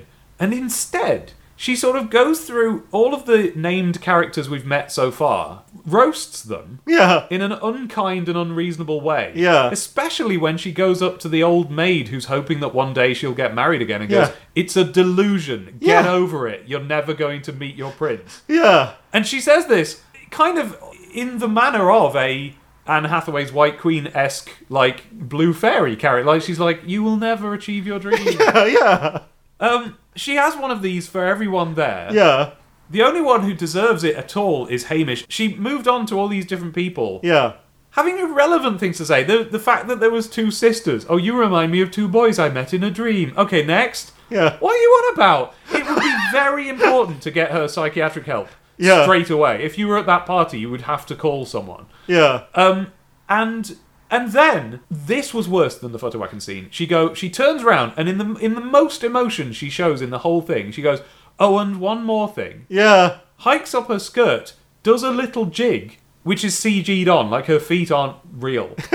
and then she, as if that's her big so there. Yeah. And then it's, again, it's filmed like. And now, honestly, the, the, the version I'm going to is Disney's Alice. Like, I think it's, I think I'm thinking of like either when she's just talked to the caterpillar or, or someone like that. Yeah. That nose in the air, like, and walk away. Yeah. They're trying to give her one of those, but instead she's just, oh, and one more thing. Skirt up, turn, leave. There's no acting in this film. Is she all right in other stuff? Have you seen I, I her in it? believe so. No, I haven't. But Okay, she's but been let's in give her other, the- uh, so- other high profile. Give her the benefit of the films. doubt. Let's say this is a Phantom Menace situation. where Yeah. The director made sure nobody acted, because they must have done. Yeah, yeah. Well, we- like, like I said, I mean, I think part of that is that, as I said, nobody has a character to play. No, but- with any anchoring. Even Johnny Depp, who Yeah. I'm told can act, I've never seen it happen. All right, Ed Wood. Yeah, but I, A, I can't remember it, and B, in that he was doing a weird character Yeah, the but whole he, way through. but he genuinely puts a lot he? of like he grounds that like Right. the problem isn't when he does a weird voice it's when he put does a weird voice and doesn't ground it in anything Yeah. that was the big problem with willy wonka it was just a collection of ticks Yeah. and mannerisms Yeah. this character frankly i thought he did a much better job of grounding the mad hatter in something I suppose. than he There's- did there with is Willy something. Wonka. And yet I came out of it feeling nothing more from it. And it, feeling less. Willy Wonka annoyed me. This Yeah. just had nothing. yeah I yeah it, the but i think that's the script's fault whoever's fault it is, I now focus on Johnny Depp's performance. It was all just sort of I, I am saying lines. I will sometimes pinch my voice. It, there's there's no performance here except sometimes he starts to rant and someone stops him. And there's a, the first time this happens, he turns around and goes, "Thank you," and he's back into his nothing acting again. yeah And it's it's that's what it is. It's nothing acting. It's a whole film of nothing. he is uh, him and Bonham Carter, and like I said, I, I, can't- I and Crispin Glover. Uh-huh. Those three are the th- three people who were attempting to act. They were attempting to, and in a different film, Yeah. they are the correct cast for those characters. Yes. It's even like in a version of this. If it was just this film, but with acting in it, with performance in it, Yeah, yeah. with with with anything in it, the, the I, I have a lot of problem with the directing in this, and I don't know enough film school stuff to exactly say what it is. But there were so many times when we were just in a scene, Yeah. and you would have a slow close up on a character smiling, and then you would have a slow close up on the the the sword Yeah. on, on its thing, and and it wouldn't be to s- establish the sword because it's been in the scene up till now. and Yeah. they've just put it there, and you watched them. Yeah. So it's not to show you the sword is there. It's not to show you this is someone's what someone's face looks like. Yeah. There's just I don't understand the direction of this film, and it seems not to be film direction. It's just something else. Like I say, I just I don't know what you can do with a script that is as broken as this one No. is. Um, because one of the other points that I was going to come back to is Imagine like, writing this script. sorry. Imagine r- writing this script and going like, on this page they will say Jabberwocky, and it's, it's like they just didn't. It's I've, it's not like it's phoned in because when you Yeah. phone something in, you go wrong. You Yeah. go- you you you gibber too much. This Yeah. is concentrated nothingness. Sorry, what was the main point? you keep trying to make. That's the despite- thing, though. Like, there's there's nothingness, and then there's stuff in it that's just completely wrong. Yeah. Like, there is stuff that's wrong. For me, the key thing that's wrong Yeah. is, as you say, we get the stuff, the framing device stuff with Alice, where it's established she's a free spirit. Mm-hmm. She needs to not be locked into this life. Where all the things are decided for her, and she's just going to live out Yep. the fate that somebody else has assigned to her. She needs to, you know, go off and be her own person. And you know, it's clearly it's clearly a feminist commentary. Sure. It's clearly a you know, like it's clearly a commentary on like, you know, the patriarchy Yep. and like patriarchal roles placed upon women, etc. You know? Yeah. Cool. That's the kind of stuff that's interesting that could be good to see in a film like this. So then she goes off to Underland and how she learns to not be this way is to find out she is the subject of a prophecy Yeah. and have everyone in the world tell her exactly what it is that she needs to do. Yeah. Say that she doesn't want Yeah. to do it, but then for very little justified reason does it anyway. Do it anyway because it's her duty. Because it's her duty. And then at the end of that, oh, I'm a free Yeah. spirit now. And then so she comes back to the real world, does her little act of non defiance, and then in the happy ending, becomes a colonialist privateer for her father's company That's really weird. on behalf of the British Empire. Because what, what says sticking it to the patriarchy better than that? That is so strange. And Like, and again, that's I. It's, this is clearly not a pro-colonialism film. No. but it's just a thing where it's just like, did you even think what you wrote? Yeah. Did you even think Yeah. that like what you were trying to accomplish is not in any sense accomplished by what you've written? yeah, did anyone making this ever think? Were they aware they were making it? It feels like a film made by aliens after they've like studied some films and want to try and fool us. It's like it's like a film made to interfere with the election last year. it's, it's like it's made by bots and it's nearly convincing enough, but for some reason, Yeah. honestly, watching this film felt like the day of the election. watching this film felt like Brexit Day. Yeah. This was a very popular film. It was this realization that a controlling majority of people operate on just a, a, a wavelength that doesn't seem to connect into the world that I've ever experienced. yeah, yeah, yeah. Um, I didn't like the moment where you transition from the, the boring, mundane world to the Wonderland. Yeah. By there she is up on the podium. I think either she's been asked to marry him. Yeah. I think Yeah, that's she it. has, yeah. She has to decide. And she sees the White Rabbit yeah. and then just doesn't react. I think it Yeah. was the first moment I really knew there wasn't going to be acting in this film. She just looks back at the people watching her and just looks at that. And, it, and it, I think it's supposed to be like, do I go that way? Do I go this way? Do I... But instead, it's just mm. there's a rabbit. It- There's a rabbit wearing clothes. the music doesn't do anything at any point in this film. Yeah. The music never does anything. The soundtrack to this film is the equivalent if you were watching the film and then you remembered you'd left one of the Arkham games open on the title screen. There's just this like duh, bum, bum, bum, duh, happening all the time. Yeah. It doesn't score any emotions. It doesn't score any beats. I would put Danny Elfman in the category of people who were kind of on Is autopilot. it Danny Elfman? Yeah. I don't. Do you know what? I don't think it was. I think it was Danny Elfman in the sense that Hans Zimmer is Hans Zimmer. I think it was Danny Elfman Danny Elfman's underlings. Yeah, I yeah, think he yeah. just hired anyone yeah. and gone, put my name on it. You know what I sound like. Diddly diddly bomb bomb, you know. yeah, it. yeah. Yeah, and, but they didn't even do that. It was just like, uh, duh. It was more the kind of like oh, side of Danny Elfman rather than the bo- bo- bo- bo- bo- Yeah. bo- bo- side of Danny It was- Elfman. yeah, it was the bit that happens when something is being gradually zoomed in on that's about to lead into a bomb bomb bomb bomb. Yeah. But they never led into anything. And neither did the film. The No. film is always zooming in. That's the thing though. If you're Danny Elfman, it's like, all right, I need to accentuate the emotional peaks and troughs of this film. Oh wait, there aren't any. I got it. It was Tim Burton, but it was just a portion of Tim Burton, and it was the portion of it that directed that bit where the alien is in disguise as a woman in Mars Attacks and just drifts around, Yeah. and he directed everyone to do that. I really liked But that without effect it being in funny. Mars Attacks. What if we do that for everyone in the whole film? Yes, regardless of whether it's a good idea. and, it, and make sure it isn't funny. yeah, I'm trying something here. Then he watches it back afterwards, like, oh no, that's terrible. Oh well, just release it. Here's a note about a bit I particularly disliked. Okay. Hatter makes some faces for a while as he puts different hats on the Queen. And Yes. then, three hats in, says, You look good in that hat, with the emphasis on hat rather than that. As if it's you, how you'd say it if a person showed up in a hat and you went, Oh, you look good in that hat, Yeah. rather than in that hat, as Yeah. if you'd just been putting a di- load of different hats on a person and you've Yeah. reached the hat you like. Yeah, Then a woman's nose falls off and is fake. yeah, It later makes sense because Yeah. they're trying to make bits of them big yeah. because the as if they think the queen likes a bit of people to be big. It's pretty clear it's the head she wants to be big. Yeah, that's a underdeveloped concept. Yes, The courtiers and their weird prosthetics. yes, and you can. I can see this scene in a proper Tim Burton film. I can imagine like the alive cast of Beetlejuice responding to things falling off them Yeah. in a way that makes that makes some sort of sense in his style. Imagine if,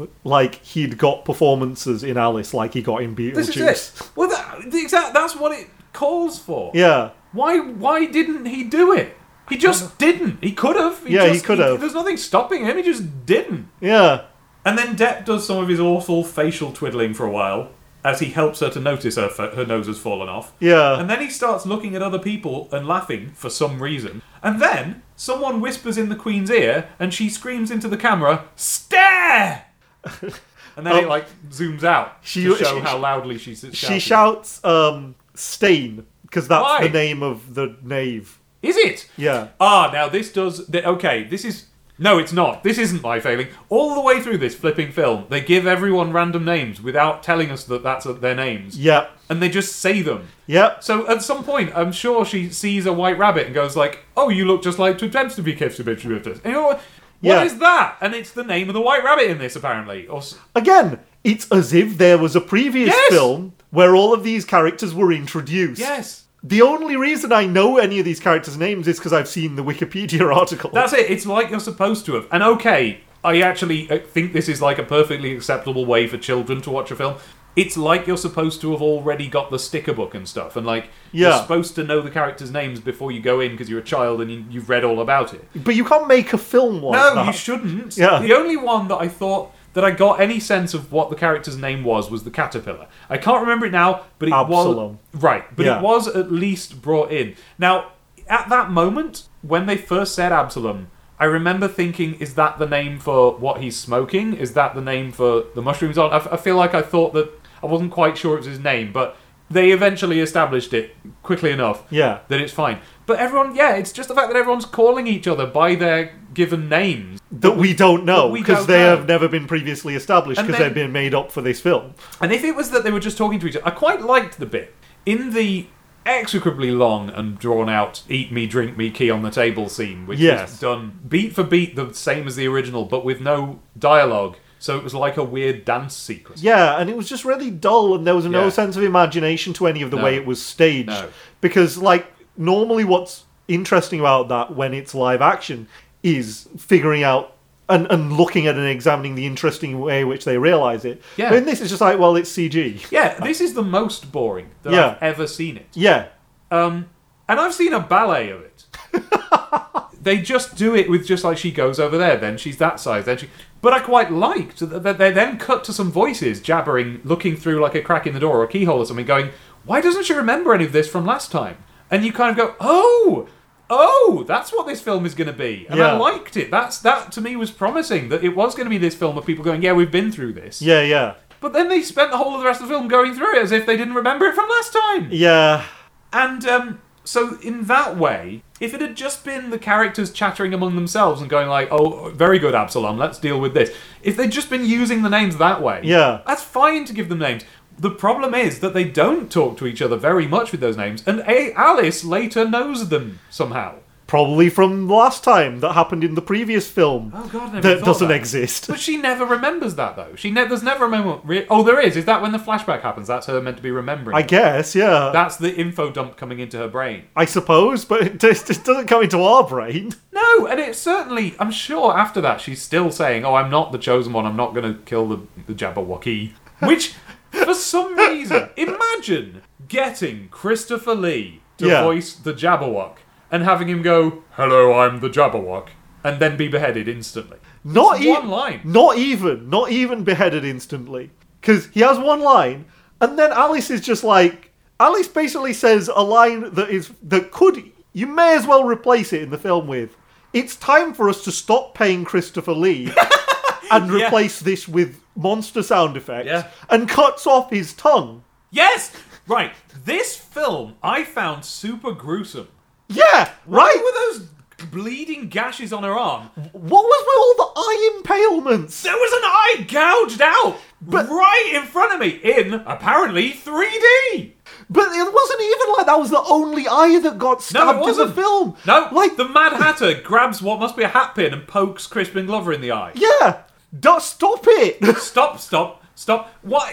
That little mouse? What? Stuck a pin or something in an eye and plucked it out. yeah, big on a screen. Why was this in? Why did we have these cuts and gashes and blood and eyes coming out and a tongue being cut out, which is one of the most horrible things you can do? And then, and then, a film in which uh, what was silly nonsense has now been turned into this story, this epic fantasy with an o- overarching plot. Why, in any story of that sort, in any heroic story, is the final triumph that Alice shouts off with your head and beheads someone. The calling card villainous thing of the villain that she is against. yeah, As soon as you're voiced by Christopher Lee, you're a person, and Alice just beheaded one. yeah, yeah. and we see the meat and severed bone, and we see inside its neck. Yeah. And somehow, because of how crap and drab this whole thing is, there's nothing gross or s- surprising about that sight. Yeah. Um, I don't even know whether the film acknowledges this shocking moment with Alice shouting off with your head and beheading a sentient creature because although there are a few shots of different characters reacting, they've reacted exactly the same to everything that ever happened and nobody in the film can act. Yeah. It's an awkward moment, isn't it? Yeah. And and an artifact of trying to turn Alice in Wonderland into um Lord of the Rings slash Narnia style Yeah. action adventure story where the culmination of the story is not that you know Alice goes back to j- just that she goes back to her normal life but that she puts on a set of like fantasy armor takes the magic sword and kills the thing Yeah. that They made Alice kill yeah Alice.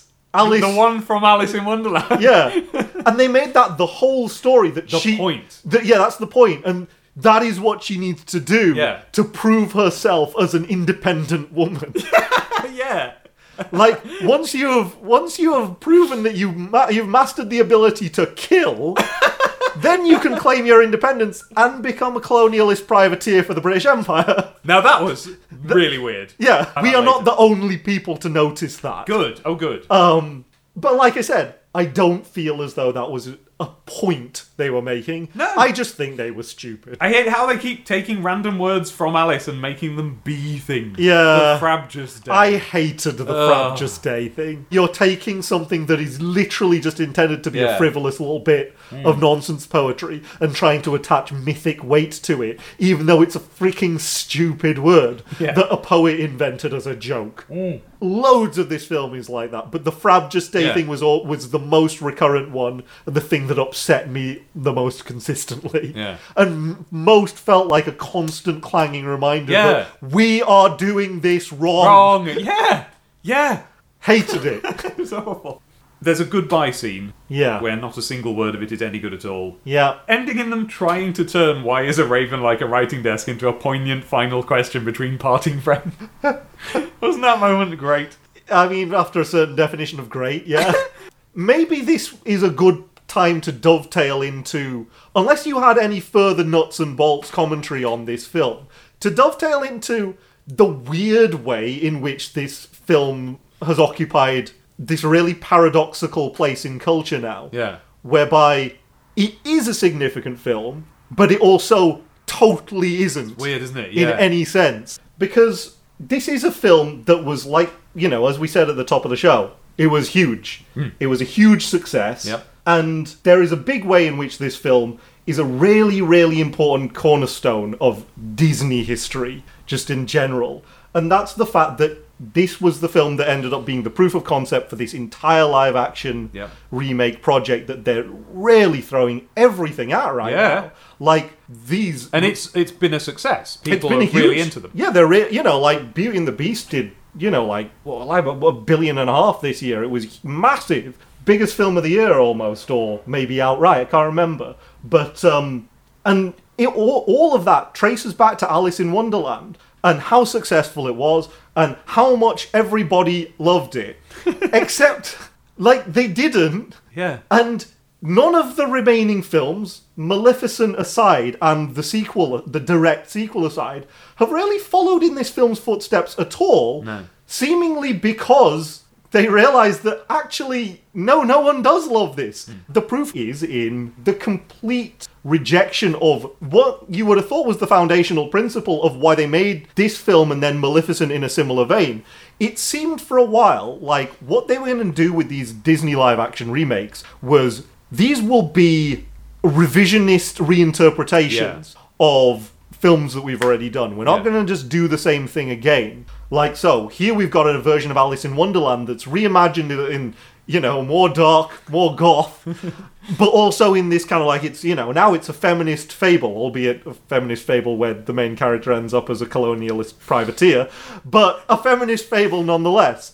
And then you know we're going to follow that up with a version of Sleeping Beauty that reimagines Maleficent Yeah. as like a, a wronged heroine, you know, like again, the rebuke of patriarchal society, etc. Oh, you know, I'm kind of talking off the cuff here because we've not seen that one yet. That You've one not will seen be that one. that You- one. you will be- haven't seen that at all. I've not seen it at all. I know what it is in essence, Yes. but Disney's first and least successful response to Wicked. Yes, yeah, I think that's fair to say. Um, that will be next. But yeah, so those films felt like they were of a piece. But then they did Cinderella, Yeah. which was it, it injected some of that contemporary a, a sense of a more grounded approach to kind of like contemporary ways that characters interact different genders interact but it's a cinderella movie Yeah. really really straight down the middle cinderella movie that did really well for them And it, and it leaned fairly into the fact that it was. You remember Disney's Cinderella? Well, check it out. yeah i mean and so did maleficent obviously Well, of course. Uh, but the Cinderella one yeah. was just Cinderella, like Disney's Cinderella. Disney's Cinderella. yeah, yeah, with, again. with a few tweaks. Yeah. Jungle Book was that as well. Again, yeah. it- and by that time, they'd fully landed on like we are remaking Disney cartoons. Yeah, exactly. And so the template left behind by Alice in Wonderland, despite it being the proof of concept, and despite it being like, oh, this is the film that proves that there's a huge audience for this, let's not do this, though, because they, I don't know, it's almost like either they realized that people didn't like it or they didn't like it, almost. Yeah, or there's maybe maybe they were worried that with some things it would like harm the brand a bit. Alice in Wonderland Yeah. it's never really been their brand no matter what and so they it it's okay to like reinterpret it whereas with some things you have to be not well you have to be a bit more careful you have to decide what you're doing rather Yeah. than just throw someone at it and go reimagine this Yeah. I mean, you know, like we mentioned with the Jungle Book. Yeah. They did that with the Jungle Book with the Stephen Summers movie in the 90s. Yeah.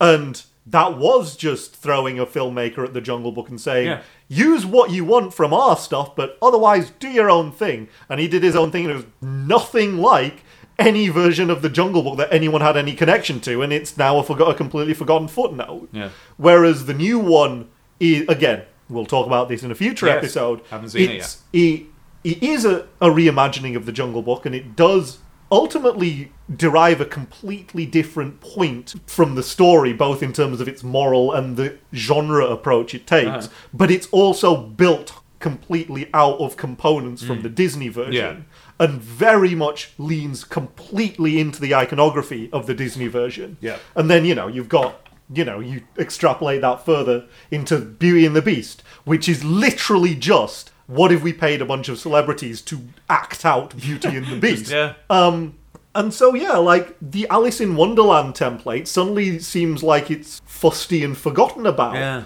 despite making a billion dollars. And when they did attempt to revive it, it kind of felt like the way that Looking Glass came out. It felt like a contractual obligation Hmm. on everybody's part. The fact that they waited. When did it come out? That was last year, right? yeah or yeah or six, Oh, year before six years is way too long Oh, yeah. to wait for a sequel to such a flash in the pan of the moment Hmm. success. And it's a mystifying thing that they even bothered making it. It really is because they've moved on from. it. They had moved on from it. Everyone had moved on Yeah. from it, as the box office results showed. Yeah, I mean, it'd be, it'd be the equivalent of like greenlighting a ton of Avatar sequels. or something. if you will. But there, at least with Avatar, you know that there is the one person who's Im- most important, James Cameron, yeah, who is still passionate about that as ever he is about literally anything. Whereas Looking Glass, yeah. I didn't feel like there was anybody involved in that project who thought like we still have a story to tell here. Clearly, Tim Burton didn't because he didn't direct it. Yeah. Um, nobody did. Like I said, Looking Glass actually was in some ways a more coherent film, Mm. but the sheer level to which it's a contractual obligation that nobody cares about just radiates from the screen. And the biggest reason for that is because it really doesn't feel like anybody cares about this version of Alice in Wonderland No, anymore. And this is an effect that I got from this film. I feel as if they. I feel as if they had the idea and of Tim Burton's Alice in Wonderland. Someone said that, and I don't know if Yeah. it was Tim Burton, I don't know who it was, but whatever happened, Yeah. however they all assembled in that room, Yeah. whether it, it- that almost feels contractually obligated to me, like he wanted to do some other film, so he had to make Alice because Yeah. there's no joy in the film. There is no sense that anyone making it anywhere in the chain Yeah. could give two tosses about this film. No. Or anything Despite that's how happening in lavish it. it is. Now, this is yes. Now, I wanted to say this earlier. I actually I've presented myself as some kind of Alice purist, which uh, I hope I've established that I'm not. But Yeah. I have nothing against any of the design in this film. I think it's all pretty good. Yeah. I think that basically, if if this was a, a picture book, if this was an illustrated book, Yeah. I would think it was really cool. The different interpretations of everything are like they're not grotesque. They're not American McGee like Yeah. oh look at this grossness. It's just like a weird new way of presenting these things. The the queen with her big head, perfectly good design. Even the Mad Hatter, which is the biggest sort of The most divisive one, I think. yeah, and the biggest change Yeah. from what it was, what it was like. Yeah. Why is he all those colours and so on? Yeah. but at least as a design, it's fine. It's perfectly good to look at. It's fine. The problem is when they is what they do with them is when they start to move. Even the um, even the Tweedles, which Yeah. I think are, are horrible to look at on They screen, are. I hate looking at them. pause it and they're fine. It t- taking the idea of taking Matt Lucas and stretching him out to a ball is Yeah. a perfectly good way of doing Tweedledee and Tweedledum, and the way that they did it is fine. It looks like him while also not looking like it. It's fine. Yeah. But it's how they move. It's Yeah. the, the worst moment of the way they move is is during the Futterwacken scene where they do a little sort of Yeah, I half-hearted hate dance. that. It Yeah. upsets me. Yeah, it's really gross, and it's so weird that they couldn't muster just a Muster? Juster. better animation standard. It just looks so half-hearted Yeah. compared to other stuff out at the time. What Yeah. else had been out? Not not just Avatar. What other stuff that we would recognize as like the state of the art at the time was out in 2010? I'm trying to think. 2010. 2010. I'm just trying to. Fi- I'm, I'm trying to remember where the Marvel movies were up to at that time. Um, Like, uh, well, we'd had Iron Man, obviously. We'd pro- Definitely. that, I think you know we'd probably had Iron Man two. We'd had yeah, Thor- probably. no Thor and Captain America were the f- following year. Um, Is that Captain America after Iron Man 2? yeah, Huh. yeah, it was. Yeah, Okay, well they they had the head wiggling about on a CG body situation as well, but so not to the same not degree. to the same degree. And but that was because they were trying to look realistic. And that was a much le- those were much less visually lavish films. Yeah. I can't really. I, I'm struggling off the top of my head to think of a film of that ex- of that I guess year's that- I- vintage that was exactly I guess there on is this scale. Well, there isn't really another film o- of this sort, is there? So I guess Yeah. that's part of the problem we're having. But like, but the Cheshire Cat is pure CG animation, and Yeah. we'd had lots of films of that that were better than. Yeah, I mean, it's a difficult film to assess its legacy properly, Hmm. whether in a Disney sense or in a broader cultural sense, because it. I think it has opened the door for Door? Four. for them to make more films, not just Disney, but for them to make more films on this kind of like scale. Yeah, And that's good. I like yeah. I like seeing films, you know, like filmscapes that are this unreal. yes. I suppose the thing, the whole concept of a Disney live-action film had kind of gone away. We'd already Yeah. had, we'd had Enchanted, Yeah. but that had been a, a clawing back of the idea of Disney making films at all. Yeah, yeah. Um, and it deliberately grounded everything in an everydayness. Yeah. Um whereas this like you know, this, you know, for all of its faults, is a lavish, lavish production uh, where you know, imaginate, you know, it, imaginative kind of like created from whole cloth visuals are everywhere, and you know, clearly set designers and production designers would have had a field day on this, Yeah. and. I welcome the fact that it made a billion dollars to open the door for like now Hollywood can make more of these Mm-hmm. yeah. kinds of movies. And right now, with the exception of like the fact that things are very franchise oriented, Yeah. we're in a good time for genre filmmaking. Yeah. you know, you are No likely shortage of them. yeah, you, you know, i- i- if you want to go out there and you want to go and make just a film that's 90% unreal with big stars and just crazy stuff going on all over the place, the big haul of this film has helped that. Yeah. And it's helped Disney to do that. And It has, and particularly um, the, uh, you- for example, before the last few years, there would be no question of Disney ever making anything like Bedknobs and Broomsticks ever again, or like Yeah. Mary Poppins. And of course, you know they won't because those are of the time. But what Yeah. I mean is the the concept of a live action Disney frivolous family movie yeah. was down to the level of like I mean all I'm thinking of right now is like you know they did remake Herbie for TV and and Yeah, that or, was more or, or- less or- laughed at or the Tim Allen remake of The Shaggy Dog. Yeah, Exactly. That kind of Whereas thing. now, okay, I thought it was tremendously boring and didn't get halfway through it, but Tomorrowland was made. that's it. And like again, Tomorrowland is you know it's a deeply flawed film, but that's a guy's vision. That's Brad Bird's vision, clearly. Right. And we're getting A Wrinkle in Time. Oh yeah, oh, I Uh, love the trailer for that. It looks Yeah, fabulous. and you know Ava DuVernay, like the director of Selma, on the biggest budget a woman of color has ever been given, getting to make a massive scale live action blockbuster for Disney, Yeah. and maybe that doesn't happen if Alice in Wonderland doesn't pave the way for like, oh, Disney are in thi- back Yeah. in this game again. and have to. They almost now that they're back in that game, they have Yeah. to stay back in that game. So these films are getting greenlit. Yeah, yeah, but- and I mean, a lot of them aren't necessarily paying off. I mean, Sure. the one, particularly the ones that aren't direct remakes, like like John Carter or Hmm. Oh, like gosh, I forgot about like Tomorrowland. Um, Me and Abby went through a little phase of um, we watched like The Parent Trap. Yeah. We just we wanted Disney. We just wanted something we hadn't seen before. Some and so we went. I know '60s live action Disney. We threw The Parent Trap on. It is great. Yeah, yeah. We loved it yeah, yeah, so much. And Yeah. then we watched like from there we watched like the Apple Dumpling Gang. That was okay. Okay. But like the there's this whole world of of things that they used to make. Yeah. And now they kind of can again, and they Yeah. can be taken seriously. Um, unfortunately. I'm not so into this new style so far, but Mm-hmm. now that I'm starting to, wa- you know, like cause to, referring again to Tomorrowland, now that I'm watching these, perhaps I'll watch it develop and, and sort of, yeah, yeah. Make and some you know, obviously, we're, sense get- of it. we're getting uh, Mary Poppins Returns as well.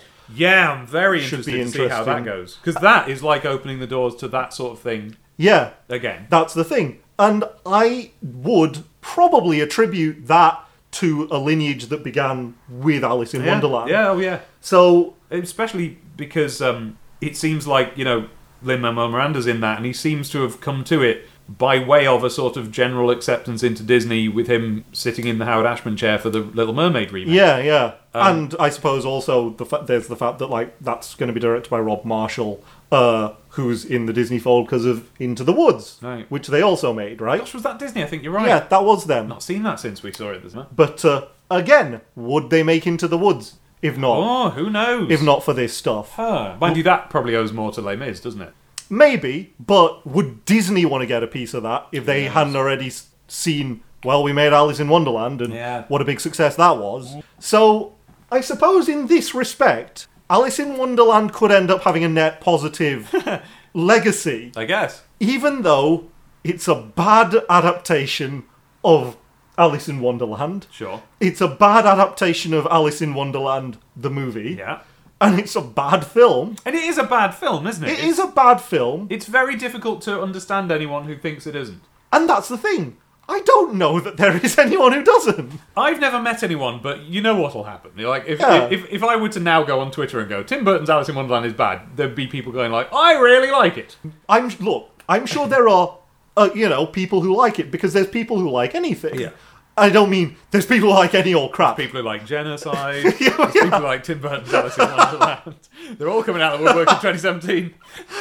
But what I mean is like any film is going to be somebody's favorite film, Yeah. and it's going to be their favorite film for a really pure reason. That's Yeah. going to be very like positive in their Yeah. life. But It's like how I love the Mario film. and I know exactly how bad it is. exactly like that yeah. Yeah. but i do not think that there is Better any than this, by the way. It's better than Alice in Wonderland by a long shot. It is. It's got acting and vision in it and stuff. the acting is better definitely but yeah as i say it's i do not believe there are any significant groups or movements that would defend alice in wonderland as No. a film I don't believe it's a generational thing. I don't believe that even anyone at Disney, like I say, really likes it. Hence the fact that they've moved away from it so much. It's just it's this weird footnote now. This weird billion dollar footnote. And you know what's a real shame is that that Marilyn Manson Willy Wonka version of Alice, Yeah. a really weird Alice in Wonderland film would have been so interesting. A Pan's Labyrinth Alice. Yeah, it genuinely would have on that budget, Yes. but Even this version with care with care, yeah. And the, and I and I don't mean the, just the kind of care that one takes at like you know watering a garden. I mean caring. Anyone in it caring about it. Yeah. Anyone who made it caring about this film because it's this is what it looks like when care is removed Yeah. from a product. and you throw everything else at it other than care. Like this film has everything going for it other than any passion. Yeah. And it's weird to see what that looks like. Why would you do that? Once you've got the budget, once the design is done, the design is fine. I love that dying uh, windmill in the background of the tea party. in that Yeah. bleak scene, all that stuff. I thought it was all good. Once you've got that, why do you stop? If you're all going to be in it, if you're all going to make it, You've all the committed. cameraman is here. If you've all got to do it, You're all wearing the stupid clothes. why don't you put a bit of? There was one bit towards the end where uh, it was like the finale, and the Mad Hatter just walks up to Alice from quite far away, walking despondently through a green screen backdrop Yeah. studio to s- deliver a line that, that ended in the earnest question: "Why is a raven like a writing?"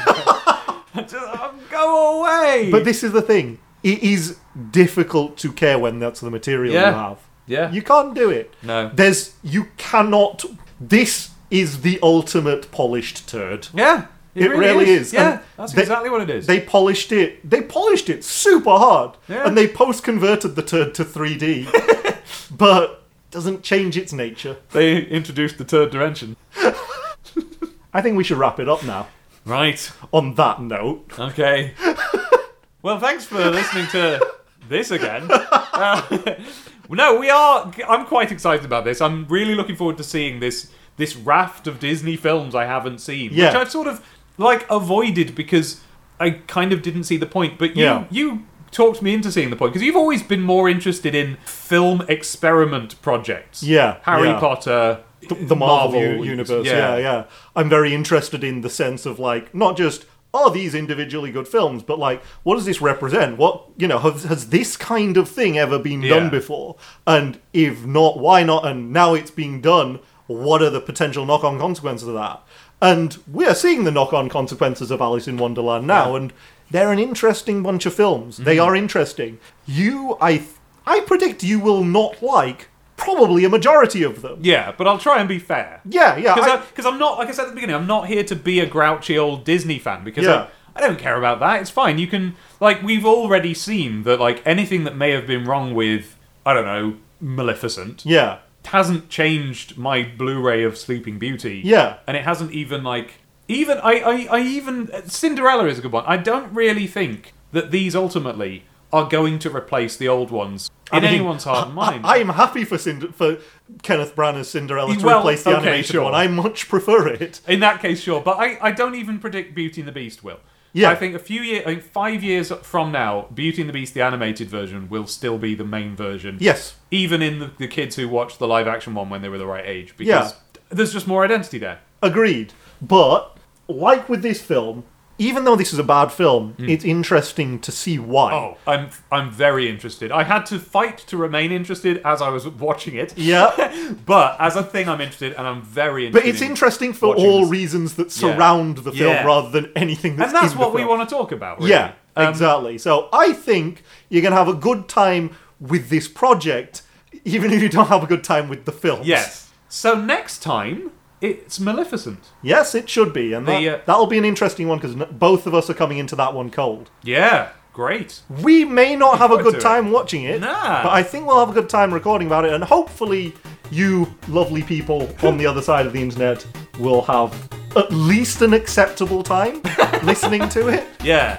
Should we encourage them to watch the films? I mean, yes, we should. Why not? Yeah, go on. What? Yeah, throw on Maleficent, and then and we'll all reconvene another time, and we'll talk about Maleficent. Yes. Okay. Until then, this has been educational Yes. and nice and serious. Business. Bye.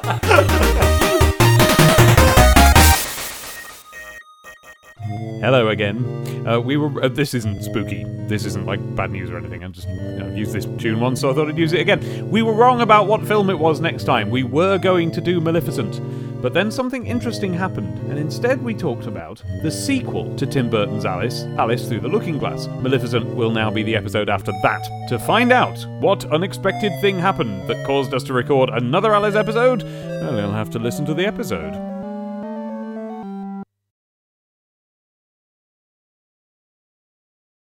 this film is like it was generated by aliens trying to decode what linear thought is. it feels like the writers have never heard a sentence before, and the director has never seen a picture. Yeah, yeah, agreed.